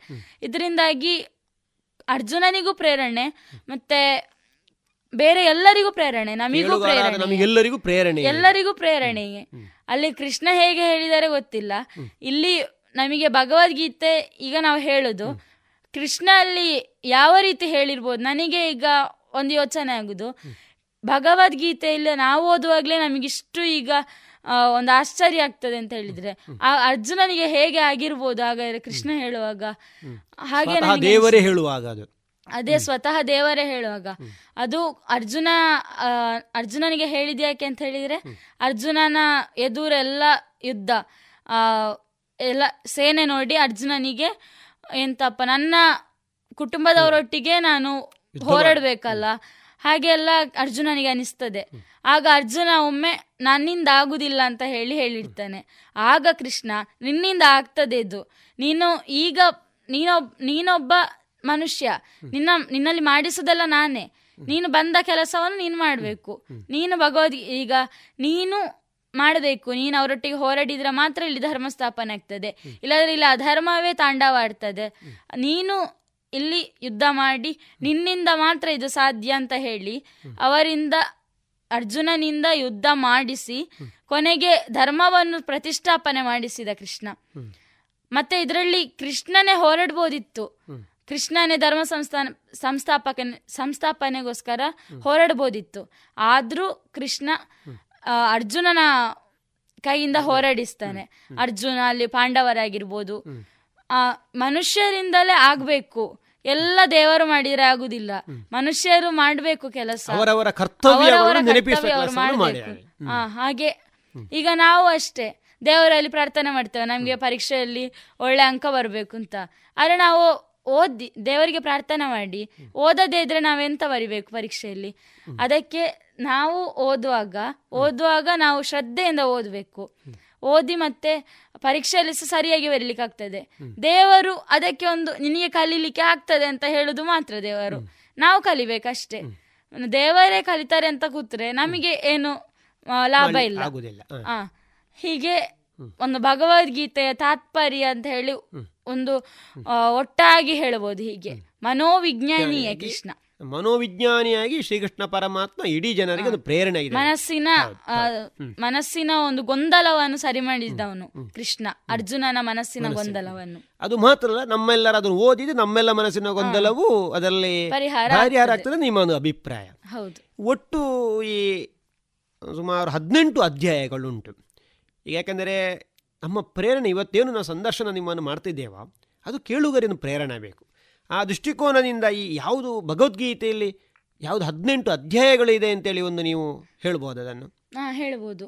ಒಂದನೇ ಅಧ್ಯಾಯ ಅರ್ಜುನ ವಿಷಾದ ಯೋಗ, ಎರಡನೇ ಅಧ್ಯಾಯ ಸಾಂಖ್ಯ ಯೋಗ, ಮೂರನೇ ಅಧ್ಯಾಯ ಕರ್ಮಯೋಗ ನಾಲ್ಕನೇ ಅಧ್ಯಾಯ ಜ್ಞಾನ ಕರ್ಮ ಸನ್ಯಾಸ ಯೋಗ, ಮತ್ತು ಐದನೇ ಅಧ್ಯಾಯ ಕರ್ಮ ಸನ್ಯಾಸ ಯೋಗ, ಆರನೇ ಅಧ್ಯಾಯ ಆತ್ಮ ಸಂಯಮ ಯೋಗ ಮತ್ತು ಏಳನೇ ಅಧ್ಯಾಯ ಜ್ಞಾನ ವಿಜ್ಞಾನ ಯೋಗ, ಮತ್ತು ಎಂಟನೇ ಅಧ್ಯಾಯ ಅಕ್ಷರ ಬ್ರಹ್ಮ ಯೋಗ, ಮತ್ತು ಒಂಬತ್ತನೇ ಅಧ್ಯಾಯ ರಾಜವಿದ್ಯಾ ರಾಜಗುಹ್ಯ ಯೋಗ, ಮತ್ತು ಹತ್ತನೇ ಅಧ್ಯಾಯ ವಿಭೂತಿ ಯೋಗ, ಹನ್ನೊಂದನೇ ಅಧ್ಯಾಯ ವಿಶ್ವರೂಪ ದರ್ಶನ ಯೋಗ ಹನ್ನೆರಡನೇ ಅಧ್ಯಾಯ ಭಕ್ತಿ ಯೋಗ ಹದಿಮೂರನೇ ಅಧ್ಯಾಯ ಕ್ಷೇತ್ರ ಕ್ಷೇತ್ರಜ್ಞ ವಿಭಾಗ ಯೋಗ ಹದಿನಾಲ್ಕನೇ ಅಧ್ಯಾಯ ಗುಣತ್ರಯ ವಿಭಾಗ ಯೋಗ ಮತ್ತು ಪುರುಷೋತ್ತಮ ಯೋಗ ಅಂತ ಹೇಳಿ ಹದಿನೈದನೇ ಅಧ್ಯಾಯ ಹದಿನಾರನೇ ಅಧ್ಯಾಯ ದೈವಾಸುರ ಸಂಪದ್ ವಿಭಾಗ ಯೋಗ ಮತ್ತು ಹದಿನೇಳನೇ ಅಧ್ಯಾಯ ಶ್ರದ್ಧಾತ್ರಯ ವಿಭಾಗ ಯೋಗ ಮತ್ತು ಹದಿನೆಂಟನೇ ಅಧ್ಯಾಯ ಮೋಕ್ಷ ಸನ್ಯಾಸ ಯೋಗ. ಈಗ ಇದರಲ್ಲಿ ಒಟ್ಟು ಈ ಹದಿನೆಂಟು ಅದರಲ್ಲಿ ಆರುನೂರ ನಲವತ್ತು ಶ್ಲೋಕಗಳಿದೆ.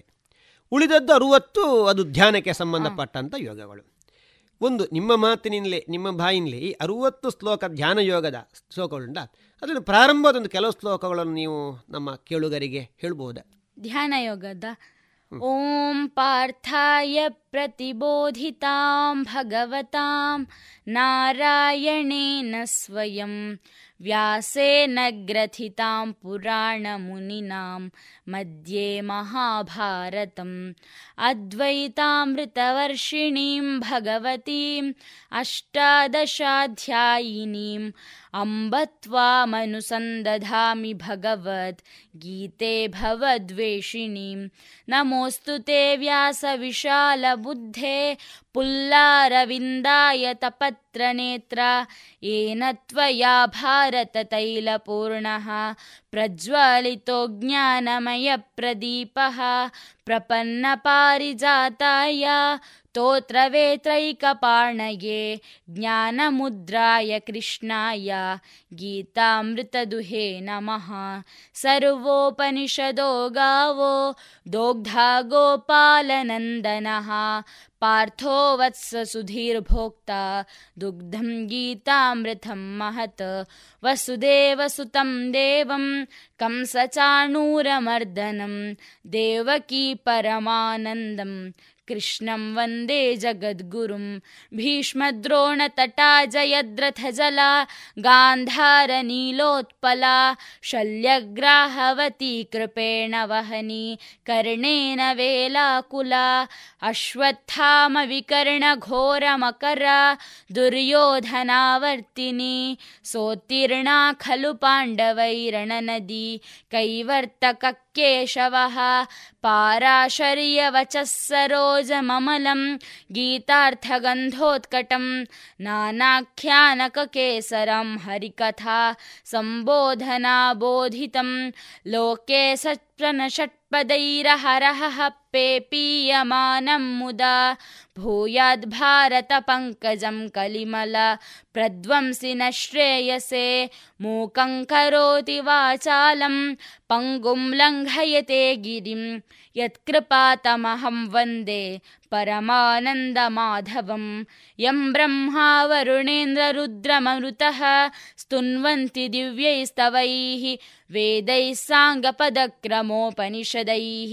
गायन्ति यं सामगाः ध्यानावस्थिततद्गदेन मनसा पश्यन्ति यं यस्यान्तन्न विदुःसुरासुरगणा देवाय तस्मै नमः शान्ताकारं भुजगशयनं पद्मनाभं सुरेशं विश्वाधारं गगनसदृशं मेघवर्णं शुभाङ्गं लक्ष्मीकान्तं कमलनयनं योगिहृद्यानगम्यं वन्दे विष्णुं भवभयहरं सर्वलोकैकनाथम् ಇದು ಧ್ಯಾನ ಶ್ಲೋಕದಲ್ಲಿ ಬರುವಂಥದ್ದು ಇದರ ಒಟ್ಟು ತಾತ್ಪರ್ಯ ಏಕೆ ಅಂತ ಹೇಳ್ಬೋದು ಹದಿನೆಂಟು ಅಧ್ಯಾಯಗಳನ್ನು ನಾವು ಓದುವ ಮೊದಲು ಈ ಧ್ಯಾನ ಶ್ಲೋಕಗಳನ್ನು ಯಾಕೆ ಕಲಿಬೇಕು ಅಂತ ಹೇಳಿ ಧ್ಯಾನ ಶ್ಲೋಕ ಅಂತ ಹೇಳಿದರೆ ಅದನ್ನು ಧ್ಯಾನ ಮಾಡುದು. ಭಗವದ್ಗೀತೆಯಲ್ಲಿ ಯಾರೆಲ್ಲ ಇದ್ರು ಅಲ್ಲಿ ಎಂತ ಆಯ್ತು ಅಂತ ಹೇಳಿ ಸಣ್ಣದಾಗಿ ಹೇಳುದು. ಅದು ಧ್ಯಾನ ಶ್ಲೋಕದಲ್ಲಿ ಬರ್ತದೆ. ಮತ್ತೆ ಕೃಷ್ಣನನ್ನು ಅಲ್ಲಿ ತುಂಬಾ ವಸುದೇವ ಸುತಂ ದೇವಂ. ಆ, ಕೃಷ್ಣನ ಬಗ್ಗೆಯೇ ಅಲ್ಲಿ ಇರುದು ಆ ಧ್ಯಾನ ಶ್ಲೋಕದಲ್ಲಿ. ಮತ್ತೆ ಅರ್ಜುನ ಭೀಮ ಅವರದೆಲ್ಲ ಸ್ವಲ್ಪ ಸ್ವಲ್ಪ ಎಲ್ಲ ಒಮ್ಮೆ ಒಟ್ಟಾಗಿ ಹೇಳುದು. ಏಕಶ್ಲೋಕಿ ಮಹಾಭಾರತ ಏಕಶ್ಲೋಕಿ ಒಂದು ಭಗವದ್ಗೀತೆ ಅಂತ ಹೇಳ್ಬೋದು. ಹಾಗೆ. ಈಗ ನೀವು ಸುಮಾರು ಹದಿನೆಂಟು ಅಧ್ಯಾಯಗಳನ್ನು ಕಂಠಪಾಠ ಮಾಡಿದ್ದೀರಿ. ಒಂದು ಅದರ ಒಂದು ತಿರುಳಾಗಿ ನಿಮಗೆ ಇಷ್ಟ ಬಂದ ಯಾವುದಾದ್ರೂ ಕೆಲವು ಶ್ಲೋಕಗಳು ಮತ್ತು ಅದರಿಂದ ಇರುವಂಥ ತಾತ್ಪರ್ಯ. ಯಾಕೆಂದರೆ ಶ್ರೀಕೃಷ್ಣ ಪರಮಾತ್ಮ ಏನು ಹೇಳಿದ್ದಾನೆ ಹೇಳುವಂಥದ್ದು ಭಗವದ್ಗೀತೆ. ಅದು ಶ್ರೀಕೃಷ್ಣ ಪರಮಾತ್ಮ ಅರ್ಜುನನಿಗೆ ಹೇಳಿದರೂ ಸಹ ಅದು ಇವತ್ತಿಗೂ ಪ್ರಸ್ತುತ ಅದು. ಇಂದಿನ ಜಗತ್ತಿಗೂ ಯಾವತ್ತೂ ಅದು ಪ್ರಸ್ತುತ ಅದು. ಅದು ಸುಮಾರು ಬರೇ ಕೇವಲ ಆದಂತಹ ದ್ವಾಪರ ಯುಗದ್ದು ಮಾತ್ರ ಅಲ್ಲ ಅದು. ಅದು ಈಗಕ್ಕೂ ಪ್ರಸ್ತುತ. ಸೊ, ಆದ ಕಾರಣ ಕೆಲವೊಂದು ನೀವು ಏನು ಕಂಠಸ್ಥ ಮಾಡಿದ್ದೀರಾ, ಅದರಲ್ಲಿ ಕೆಲವೊಂದು ಶ್ಲೋಕಗಳನ್ನು ಆಯ್ಕೆ ಮಾಡಿ. ನಿಮಗೆ ಬಿಟ್ಟದ್ದು ಆಯ್ಕೆ ಮಾಡಿ, ಅದನ್ನೊಂದು ಹೇಳಿ ಅದರ ತಾತ್ಪರ್ಯ ಏನು ಅಂತ ಒಂದು ಕೆಲವನ್ನೊಂದು ನೀವು ಇಲ್ಲಿ ಹೇಳ್ಬೋದಾ ನಮಗೆ?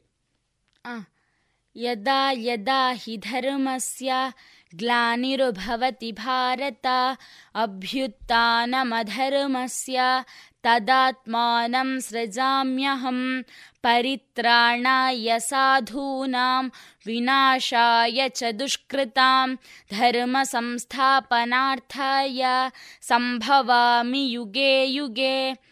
ಈ ಎರಡು ಶ್ಲೋಕದ ಅರ್ಥ ಎಂತಂತ ಹೇಳಿದ್ರೆ ಪರಿತ್ರಾಣಯ ಸಾಧುನಾಂ. ಒಳ್ಳೆಯ ಮನುಷ್ಯರಿಗೆ, ಸಾಧುಗಳಿಗೆಲ್ಲ ಕೃಷ್ಣ ಅಥವಾ ಪರಮಾತ್ಮ ಒಳ್ಳೆಯದನ್ನೇ ಮಾಡ್ತಾನೆ.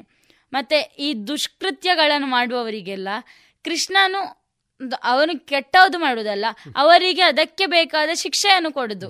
ಆ ಕೆಲಸನ ಪರಮಾತ್ಮನೇ ಮಾಡೋದು.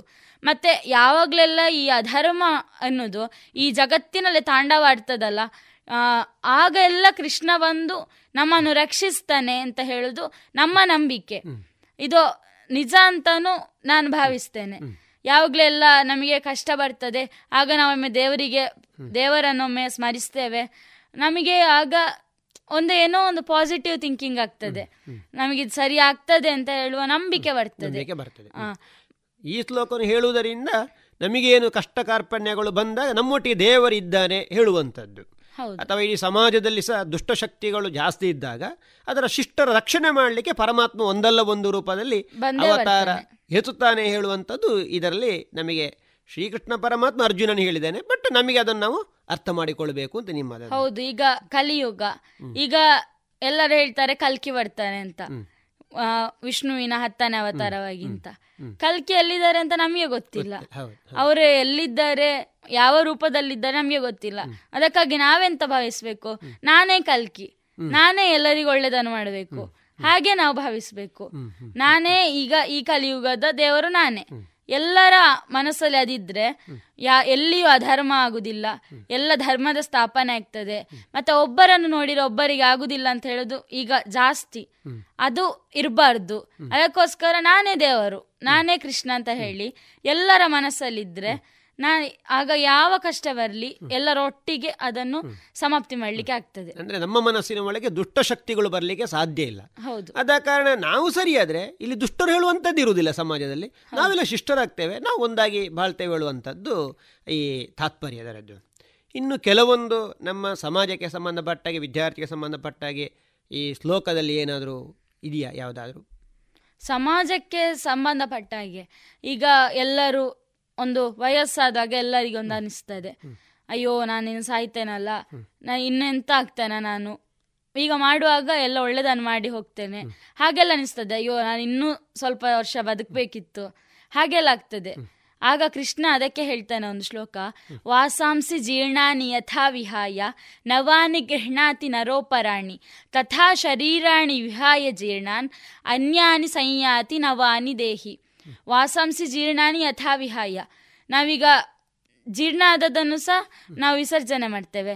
ಮತ್ತೆ ಈಗ ಹೊಸ ಬಟ್ಟೆಯನ್ನು ಹಾಕ್ತೇವೆ. ಅದು ಹಾಳದ ಮೇಲೆ ಬಿಸಾಡ್ತೇವೆ. ಹಾಗೆ ನಮ್ಮ ದೇಹವು ಈಗ ವಯಸ್ಸಾಗ್ತದೆ. ನಮ್ಮ ದೇಹ ವಯಸ್ಸಾದ ಕೂಡಲೇ ನಮ್ಮ ದೇಹ ಹಾಳಾಗ್ತದೆ. ನಮ್ಮ ಆತ್ಮ ಹೋಗಿ ಇನ್ನೊಂದು ಶರೀರಕ್ಕೆ ಸೇರಿಕೊಳ್ತದೆ. ನವ ನವನೇ ನವದೇಹ ಆಗ್ತದೆ. ನಮ್ಮ ಹಾಳಾದ ಶರೀರ ಬೇರೆ ಹೊಸ ಶರೀರವಾಗಿ ಸೇರಿಕೊಳ್ತದೆ ಸೇರಿಕೊಳ್ತದೆ ಆತ್ಮಕ್ಕೆ ಯಾವುದೇ ರೀತಿಯಾದಂತ ಸಾವು ಇಲ್ಲ. ಸಾವು ಇಲ್ಲ. ಈ ಶರೀರಕ್ಕೆ ಶರೀರ ಹೇಳುವಂತದ್ದು ಏನು ಇಲ್ಲ. ಈ ಆತ್ಮ ಹೊಸತ್ತು ಶರೀರಕ್ಕೆ ಸೇರಿಕೊಂಡ ನಿನಗೆ ಹೊಸ ನವಯೌವನ ಬರ್ತದೆ ಅಂತ ಹೇಳಿ ಅದರಲ್ಲಿ ಹೇಳ್ತಾನೆ ಅಂತ ನೀವು ಹೇಳುವಂತದ್ದು ಮಕ್ಕಳು ಸಹ ಇದನ್ನ ಅನ್ವಯ ಮಾಡಿಕೊಳ್ಬೇಕು. ನಾನು ಮಕ್ಕಳ ಈಗ ಹೆಚ್ಚಿನವ್ರು ಎಂತ ಅಂತ ಹೇಳಿದ್ರೆ ಮಕ್ಕಳು ದೊಡ್ಡವರನ್ನೆಲ್ಲ ನೋಡಿ ಈಗ ನೂರು ವರ್ಷ ಬದುಕೋರನ್ನೆಲ್ಲ ನೋಡಿ ಹೇಳ್ತಾರೆ. ಅಯ್ಯೋ ಅವ್ರು ಅಷ್ಟು ವರ್ಷ ಬದುಕಿರೋ ನಾನು ಬದುಕ್ತೇನೆ ಇಲ್ವಾ ಅಂತ. ಅದಿರಬಾರ್ದು ಅಂತ. ಈಗ ನಮ್ಮ ಶರೀರ ಹಾಳಾದ್ಮೇಲೆ ಅದು ಹೋಗ್ಲೇಬೇಕು. ಅದೆಲ್ಲ ಪರಮಾತ್ಮನ ಇಚ್ಛೆ. ನಮ್ಮ ವಿಧಿ ಲಿಖಿತ ಹೇಗಿರ್ತದ ಹಾಗೆ ಆಗ್ಬೇಕು. ಅಂತ ನನ್ನ ಅಭಿಪ್ರಾಯ. ಇನ್ನು ಕೆಲವೊಂದು ಶ್ಲೋಕಗಳ ಉದಾಹರಣೆಗೆ ನಮ್ಮ ಕೆಲಸಗಳಿಗೆ ಸಂಬಂಧಪಟ್ಟ ಹಾಗೆ ಈಗ ಉದಾಹರಣೆಗೆ ಎಲ್ಲರೂ ಎಲ್ಲರಿಗೂ ನಾಲ್ಕು ಬ್ರಹ್ಮಚರ್ಯ ಗೃಹಸ್ಥ ವಾನಪ್ರಸ್ಥ ಸನ್ಯಾಸ. ಈ ನಾಲ್ಕು ಹಂತಗಳನ್ನು ದಾಟಿಕೊಂಡು ಎಲ್ಲರೂ ಜೀವನ ಮಾಡಬೇಕು. ಅದಕ್ಕೆ ಸಂಬಂಧಪಟ್ಟ ಹಾಗೆ ಅವರ ಗೃಹಸ್ಥಾಶ್ರಮದಲ್ಲಿ ಸಹ ಅವರು ತಮ್ಮ ತಮ್ಮ ಕರ್ತವ್ಯಗಳನ್ನು ಮಾಡಬೇಕು. ಬ್ರಹ್ಮಚರ್ಯದಲ್ಲಿ ವಿದ್ಯಾಭ್ಯಾಸಗಳನ್ನು ಮಾಡೋದು ಗೃಹಸ್ಥಾಶ್ರಮದಲ್ಲಿ ಒಳ್ಳೆಯ ಕೆಲಸಗಳನ್ನು ಮಾಡುವಂಥದ್ದು, ಕರ್ತವ್ಯಗಳನ್ನು ಮಾಡುವಂಥದ್ದು. ಈ ನಮ್ಮ ನಮ್ಮ ಕರ್ತವ್ಯಗಳಿಗೆ ಸಂಬಂಧಪಟ್ಟ ಹಾಗೆ ಭಗವದ್ಗೀತೆಯಲ್ಲಿ ಏನಾದರೂ ನಮಗೆ ಉಪದೇಶಗಳನ್ನು ಶ್ರೀಕೃಷ್ಣ ಪರಮಾತ್ಮ ಕೊಟ್ಟಿದ್ದಾನ? ಅದು ತುಂಬಾ ಉಂಟು. ಅದು ಹೇಳಲಿಕ್ಕೆ ಅವರೇ ಮುಗಿಯೋದಿಲ್ಲ. ಹದ್ ಹದಿನೆಂಟನೇ ಅಧ್ಯಾಯದಲ್ಲಿ ಅಂತೂ ಅದೇ ಇರುದು. ಈ ಬ್ರಾಹ್ಮಣರು ಹೇಗಿರ್ತಾರೆ ಶೂದ್ರರು ಹೇಗಿರ್ತಾರೆ ವೈಶ್ಯರು ಹೇಗಿರ್ತಾರೆ ಕ್ಷತ್ರಿಯರು ಹೇಗಿರ್ತಾರೆ ಇದುವೇ ಇರುದು. ಮತ್ತೆ ಕರ್ಮ ಸನ್ಯಾಸ ಯೋಗ. ಕರ್ಮ ಸನ್ಯಾಸ ಯೋಗದಲ್ಲಿ ಸಹ ಕರ್ಮ ಸನ್ಯಾಸ. ಸನ್ಯಾಸ ಹೇಗಿರ್ತದೆ ಮತ್ತೆ ನಾವು ನಾವು ಯಾವ್ದೆಲ್ಲ ಕರ್ಮಗಳನ್ನು ಮಾಡಬೇಕು ಅದೆಲ್ಲ ಅದರಲ್ಲಿ ಇರ್ತದೆ ಈಗ ಉದಾಹರಣೆಗೆ ನೈವ ಕಿಂಚಿತ್ ಕರೋಮೀತಿ ಯುಕ್ತೋ ಮನ್ಯೇತ ತತ್ವವಿತ ಪಶ್ಯನ್ ಶೃಣ್ವನ್ ಸ್ಪೃಶನ್ ಜಿಘ್ರನ್ ನಶ್ನಂ ಗಚ್ಚನ್ ಸ್ವಪನ್ ಶ್ವಸನ್ ಅದರಲ್ಲೆಲ್ಲ ಬರ್ತದೆ. ಪಶ್ಯನ್ ನೋಡುದು ಪಶ್ಯನ್ ಶೃಣ್ವನ್ ಕೇಳುದು ಹೀಗೆ ಅದರಲ್ಲೆಲ್ಲ ಇರ್ತದೆ ನಾವು ಯಾವೆಲ್ಲ ಕರ್ಮಗಳನ್ನು ಮಾಡ್ತೇವೆ ಅದು ಯಾಕೆಲ್ಲ ಉಪಯುಕ್ತ ಇದೆಲ್ಲ ಆ ಶ್ಲೋಕಗಳಲ್ಲೆಲ್ಲ ಇರ್ತದೆ. ಆ ಮುಖಾಂತರ ನಮ್ಮ ಕರ್ತವ್ಯಗಳನ್ನು ನಾವು ಮಾಡಬೇಕು ಅಂತ ಅಲ್ಲಿ ಶ್ರೀಕೃಷ್ಣ ಪರಮಾತ್ಮವನ್ನು ಹೇಳ್ತಾನೆ. ಕೊನೆಯದಾಗಿ ಈ ನಮ್ಮ ಒಟ್ಟು ಈ ಎಷ್ಟು ಶ್ಲೋಕಗಳು? ಆರುನೂರು ಏಳ್ನೂರು ಶ್ಲೋಕಗಳನ್ನು ಅಧ್ಯಯನ ಮಾಡಿ. ಒಟ್ಟು ನಿಮಗೇನು ಅನಿಸ್ತದೆ ಈಗ? ನನಗೆ ಈಗ ನನಗೆ ಏನು ಅನಿಸ್ತದೆ ಅಂತೇಳಿ ನಾನು ಇನ್ನೂ ಸಾಧನೆ ಮಾಡಬೇಕು ಅಂತ. ಇಷ್ಟು ಸಾಧನೆ ಸಾಕಾಗುವುದಿಲ್ಲ ಇನ್ನೂ ಮಾಡಬೇಕು ಅಂತ ಅನಿಸ್ತಾ ಉಂಟು. ಉದಾಹರಣೆಗೆ ಈಗ ಫಸ್ಟ್ ನನಗೆ ಮೊದಲಿರೋದು ಈಗ ಶೃಂಗೇರಿಯಲ್ಲಿ ಹೋಗಿ ಹದಿನೆಂಟು ಅದೇ ಒಪ್ಪಿಸ್ಬೇಕು ಅಂತ. ಮತ್ತೆ ಅದರ ಅರ್ಥಗಳನ್ನು ಸರಿಯಾಗಿ ನಾನು ತಿಳ್ಕೊಂಡು ಮತ್ತೆ ನನ್ನಿಂದ ಆಗುವಷ್ಟು ಬೇರೆಯವರಿಗೆ ತಿಳಿಸ್ಬೇಕು ಅಂತ. ನಾನೇ ಒಂದು ಭಗವದ್ಗೀತೆ ತರಗತಿ ಪ್ರಾರಂಭಿಸಿ ಅದರಲ್ಲಿ ಎಲ್ಲರಿಗೂ ಹೇಳಿಕೊಟ್ಟು ಹದಿನೆಂಟದ್ದು ಎಲ್ಲರಿಗೂ ಕಂಠಸ್ಥ ಬರುವಾಗೆ ಹೇಳಿಕೊಡ್ಬೇಕು ಅಂತ ನನ್ನ ಒಂದು ಆಸೆ. ನಾನಿನ್ನು ಮುಂದೆ ಅದರ ಅರ್ಥವನ್ನು ಹೇಳಿ ಬೇರೆಯವರಿಗೆ ನನ್ನಿಂದ ಎಷ್ಟು ಸಾಧ್ಯ ಆಗ್ತದೆ ಅಷ್ಟು ಹೇಳಬೇಕು ಅಂತ ನನ್ನ ತುಂಬಾ ಆಸೆ. ಮತ್ತೆ ನನ್ನ ಶಾಲೆಯಲ್ಲಿ ಭಗವದ್ಗೀತಾ ತರಗತಿ ಆರಂಭಿಸಿ ನಮ್ಮ ಶಾಲೆಯ ಎಲ್ಲ ಮಕ್ಕಳಿಗೆ ಶಾ- ನಮ್ಮ ಶಾಲೆ ಅಂತ ಅಲ್ಲ ಎಲ್ಲ ಎಲ್ಲ ಮಕ್ಕಳು. ಮಕ್ಕಳಿಗೂ ಬೇಕು ಅಂತ ಹೇಳ್ತಾರೆ ಅವರಿಗೆಲ್ಲರಿಗೂ. ಬೇಕು ಅಂತ ಹೇಳ್ತಾರೆ ಅಂತಲ್ಲ ಎಲ್ಲರಿಗೂ ಬೇಕು. ಈಗ ಉದಾಹರಣೆಗೆ ಮುಸ್ಲಿಮ್ಸರು ಕುರಾನ್ ಅನ್ನು ತಪ್ಪದೇ ಪಠಿಸ್ತಾರೆ.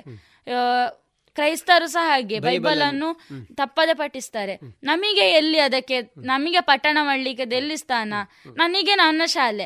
ಹಾಗೆ ನಮ್ಮ ಮನೆಯೇ ನಮಗೆ ದೇವಸ್ಥಾನ. ನಮ್ಮ ಮನೆಯಲ್ಲೇ ನಾವು ಕಲ್ತ್ರೆ ನಮಗೆ ಎಲ್ಲ ಬರ್ತದೆ ಅಂತ ಅಭಿಪ್ರಾಯ. ಈಗ ಒಂದು ಸಣ್ಣ ಪ್ರಶ್ನೆ ಇದು. ಈಗ ನಮ್ಮ ಹೊಸತ್ತಾದ ಶಿಕ್ಷಣ ನೀತಿ ಬರ್ತದೆ ಈಗ. ಹೊಸ ಶಿಕ್ಷಣ ನೀತಿ ಅಂತ ಹೇಳ್ತೇವೆ ನಾವು. ರಾಷ್ಟ್ರೀಯ ಶಿಕ್ಷಣ ನೀತಿ ಅದು. ಈ ರಾಷ್ಟ್ರೀಯ ಶಿಕ್ಷಣ ನೀತಿಯಲ್ಲಿ ಈ ಭಗವದ್ಗೀತೆಯನ್ನು ಅಳವಡಿಸಿಕೊಳ್ಬೋದಾ? ಅದಕ್ಕೆ ನಿಮಗೇನಾದರೂ ಒಂದು ನಿಮ್ಮ ಸಲಹೆಗಳು ಏನಾದರೂ ಕೊಡ್ಬೋದಾ ಅಂತ? ಹೌದು. ರಾಷ್ಟ್ರೀಯ ಶಿಕ್ಷಣ ನೀತಿಯಲ್ಲಿ ನನ್ನದೊಂದು ಅಭಿಪ್ರಾಯ ಅಂತಂತ ಹೇಳಿದ್ರೆ ಈಗ ಅದರಲ್ಲಿ ಸಾಮಾಜಿಕ ಭಾಷೆ ಕಡ್ಡಾಯ ಅಂತ ಉಂಟು. ಈಗ ಕೆಲವರು ಆಂಗ್ಲ ಮಾಧ್ಯಮದವರಿಗೆಲ್ಲ ಕನ್ನಡ ಬೇಕೆ. ಆ, ಹಾಗೆ ಅಂತ ಇದ್ದಾಗ ನಮ್ಮ ಹಿಂದೂಗಳು ಯಾರಿದ್ದಾರೆ? ಮುಸ್ಲಿಮ್ಸರು ಪಠಿ ಪಠಿಸ್ಬೋದು. ಬೇಡ ಅಂತ ಹೇಳುದಿಲ್ಲ. ನಮ್ಮ ಶಾಲೆಯಲ್ಲಿ ಹಿಂದೂಗಳೆಲ್ಲ ಯಾರಿದ್ದಾರೆ? ಅವರಿಗೆ ಕಡ್ಡಾಯ ಮಾಡಬೇಕು ಭಗವದ್ಗೀತೆ. ಕಂಠಸ್ಥ ಬರದಿದ್ರೂ ಪರವಾಗಿಲ್ಲ.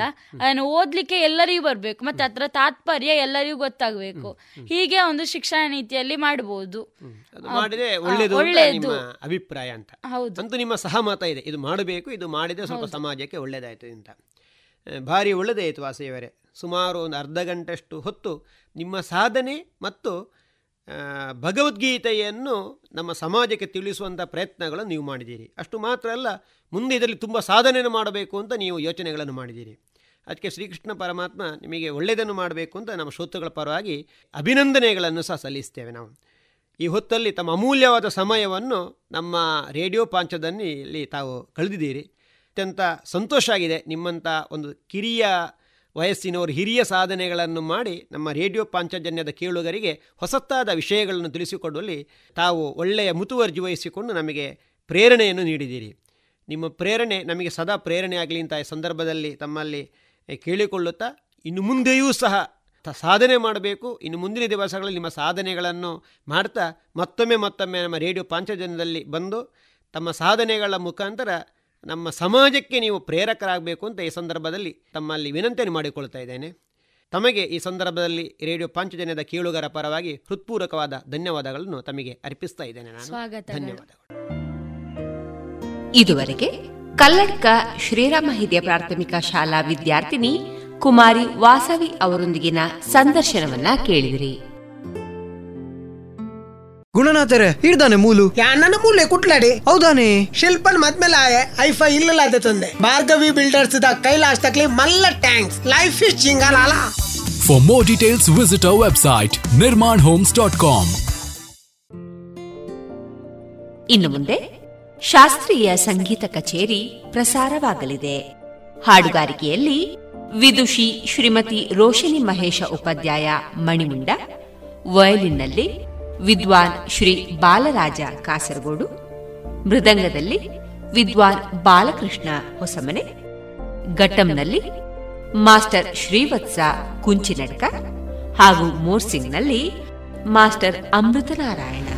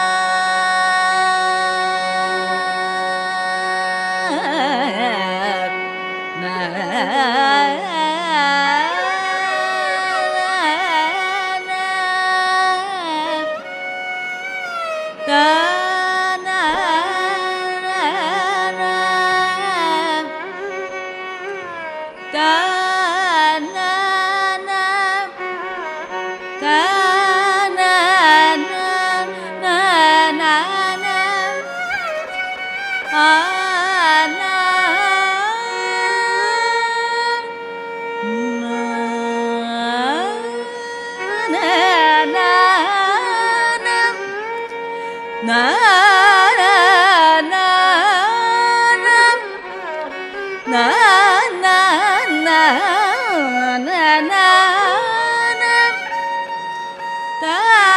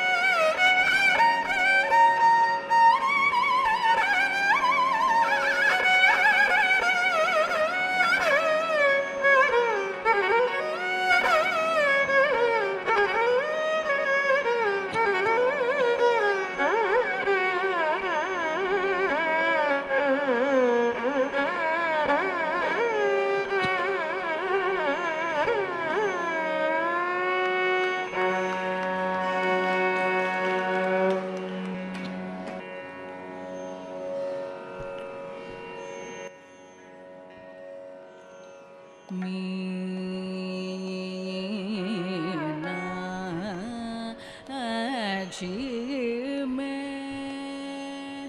मुदं दे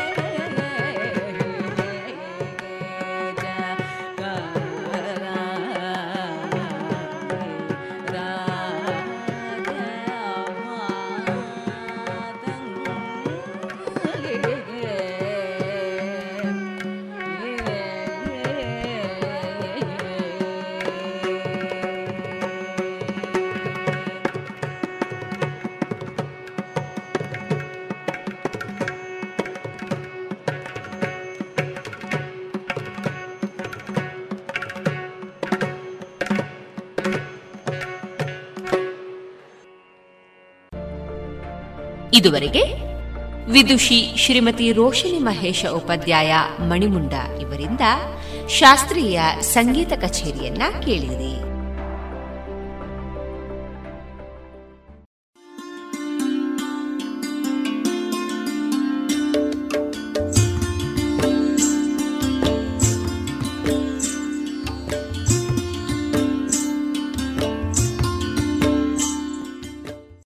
ರೇಡಿಯೋ ಪಾಂಚಜನ್ಯ ಸಮುದಾಯ ಬಾನುಲಿ ಕೇಂದ್ರದಿಂದ ನಿಮ್ಮ ಕಾರ್ಯಕ್ರಮಗಳು ಪ್ರಸಾರವಾಗಬೇಕೆ? ಹಾಗಿದ್ದರೆ ನಮ್ಮನ್ನು ಸಂಪರ್ಕಿಸಿ. ನಮ್ಮ ದೂರವಾಣಿ ಸಂಖ್ಯೆ ಸೊನ್ನೆ ಎಂಟು ಎರಡು ಐದು ಒಂದು, ಎರಡು ಒಂಬತ್ತು ಎಂಟು ನಾಲ್ಕು ಒಂಬತ್ತು ಒಂಬತ್ತು.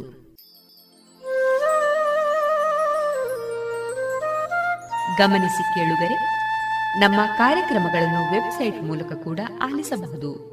ನಮ್ಮ ವೆಬ್ಸೈಟ್ ವಿಳಾಸ W W W radio Panchajanya dot com.